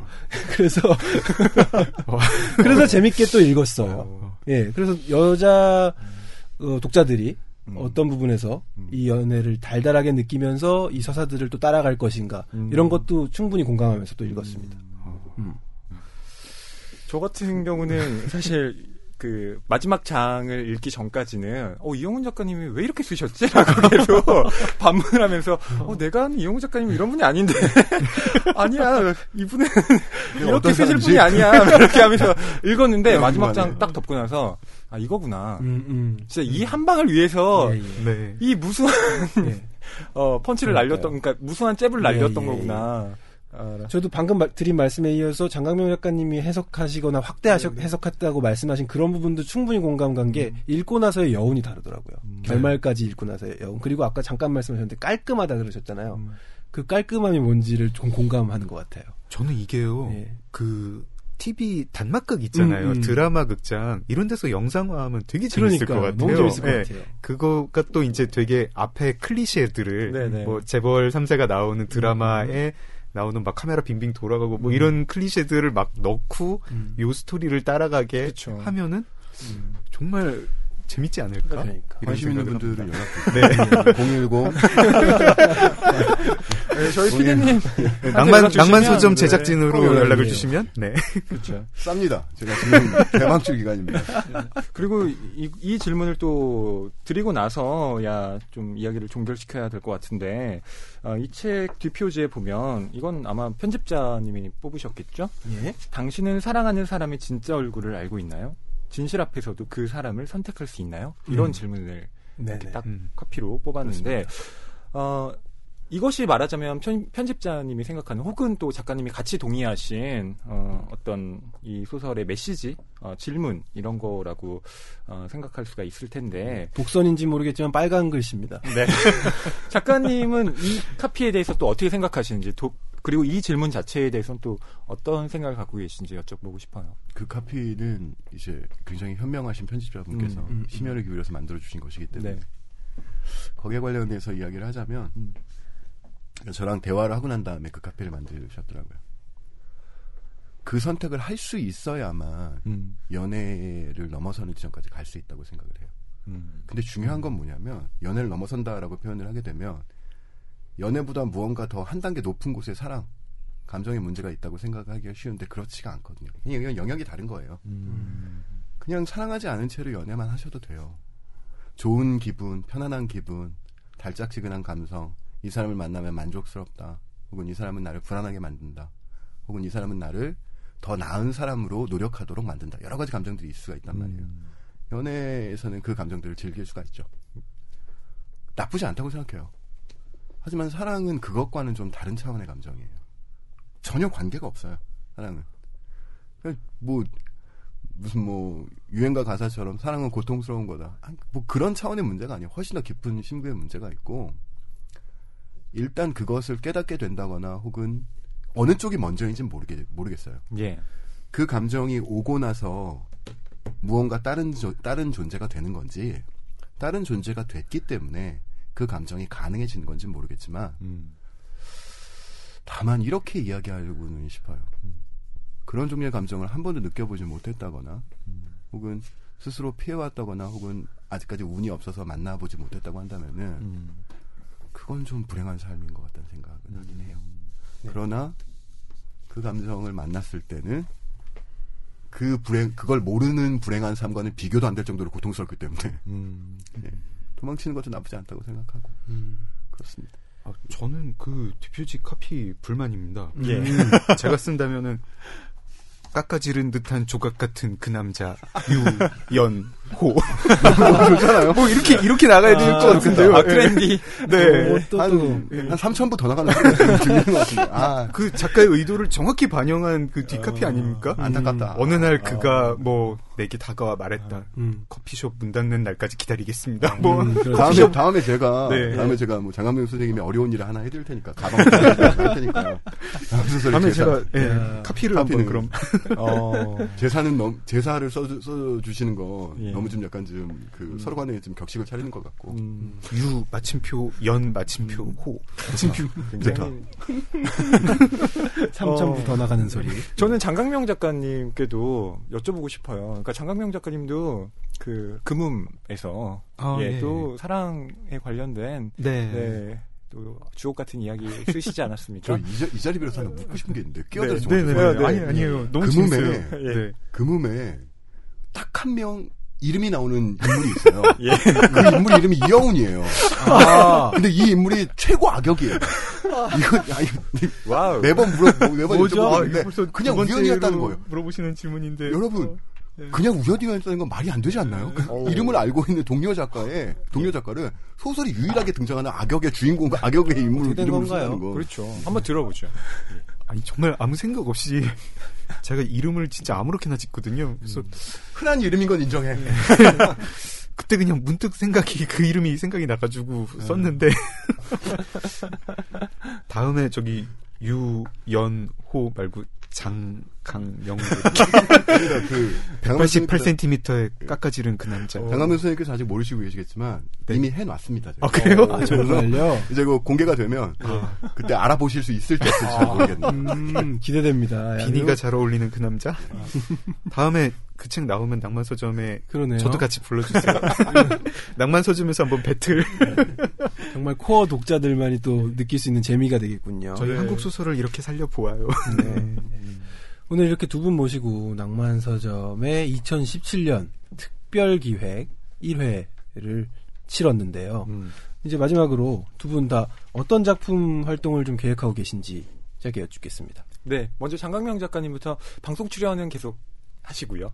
아, 그렇죠? 근데 그게 뭐 네. 저기 길게 계속 하는 건 아니고요. 아, 음. 뭐 8회 총 8회로 예정이 돼딱 있습니다. 정확하게 분량이 정해져 있군요. 네. 예. 잠깐 이제 저도 외도하는 기분으로 한번 해 보고 음. 그리고 올해 글 많이 써야죠. 음. 많이 쓰고 어, 논픽션을 한번 아. 네, 지금 리터에 연재를 하고 있는데 네네. 저는 처음 연재하는 논픽션이고요. 음. 처음 써보는 논픽션이고 음. 그거를 여름에 여름쯤에 한번 탈고를 해보려고 문학상 합니다. 관련. 네, 예. 문학 공모전 제도를 이제 살펴보는 제목은 문학상을 타고 싶다고 라고 음. 하고요. 그 공교롭게 또 리터에 이영훈 작가님도 에세이를 연재를 하십니다. 음. 아. 리터에 연재하는 글 되게 재밌게 쓰고 있고요. 예. 이제 연재가 아마 여름까지면 아마 저는 일단 일차적으로 끝을 내고 예. 그다음에 다른 연재처를 잡아서 글을 이어가든가 아마 그렇게 해야 할 것 같고 그거 말고는 그 분이라는 잡지가 있습니다. 네. 그 일본 문화를 소개하는 잡지인데 이쪽에서 그, 그 일본의 여러 가지 창작 창작물들 창작물들에 관련된 에세이를 쓰게 될 것 같아요. 알겠습니다. 두 분을 모시고 이렇게 오늘 낭만서점 꾸렸는데요. 예. 오늘 출연한 소감 짧게 좀 말씀해 주시죠. 어, 너무 재밌었고요. 음. 아까 그 이영훈 작가님 이제 어떤 저희들 글 쓰고 읽는 사람들의 고민 같은 거 얘기해 주시는 거가 되게 마음에 와닿았습니다. 음. 그리고 왠지 낭만 서점 이렇게 이 2017년을 계기로 화강할 것 같은 그런 아, 느낌이 듭니다. 첫 방송을 여러분들이 네. 스타트를 잘 끊어주셔서 그럴 것 같습니다. 저도. 그럼요. 예. 네. 이영훈 작가님, 작가님? 어떠셨나요? 그 라디오라든가 이런 것들 나가서 예. 간간히 방송을 할 기회가 있었는데 음. 그때마다 매번쯤 약간 부족한 기분을 느끼면서 돌아왔어요. 음. 말을 잘못했구나. 오늘은 그런 기분은 적어도 없는 것 같아요. 아, 오히려 더 좋네요. 오히려 더 여러 가지를 더 이야기해보고 싶다. 음. 그리고 아까 말씀드렸다시피 음, 제가 쓴 소설에 대해서 이런 종의 이야기가 오고 가는 것을 들을 기회는 정말로 없고 음. 이건 진짜로 운이 좋은 거죠. 음.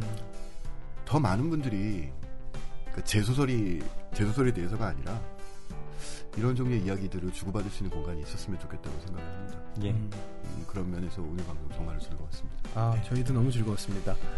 낭만서점도 계속해서 그렇게 확장해 나가겠고요. 예. 네.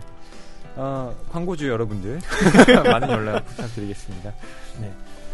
낭만서점 특별기획 그리고 그 첫 번째 소설로 이영훈의 연애의 이면 다뤄봤습니다. 저희는 다음 주에 탐정이 아닌 두 남자의 밤 이 소설을 쓰신 최혁곤 작가님을 모시고 또 이야기 나누도록 하겠습니다. 기대 많이 해주시고요. 다음 주에 뵐게요.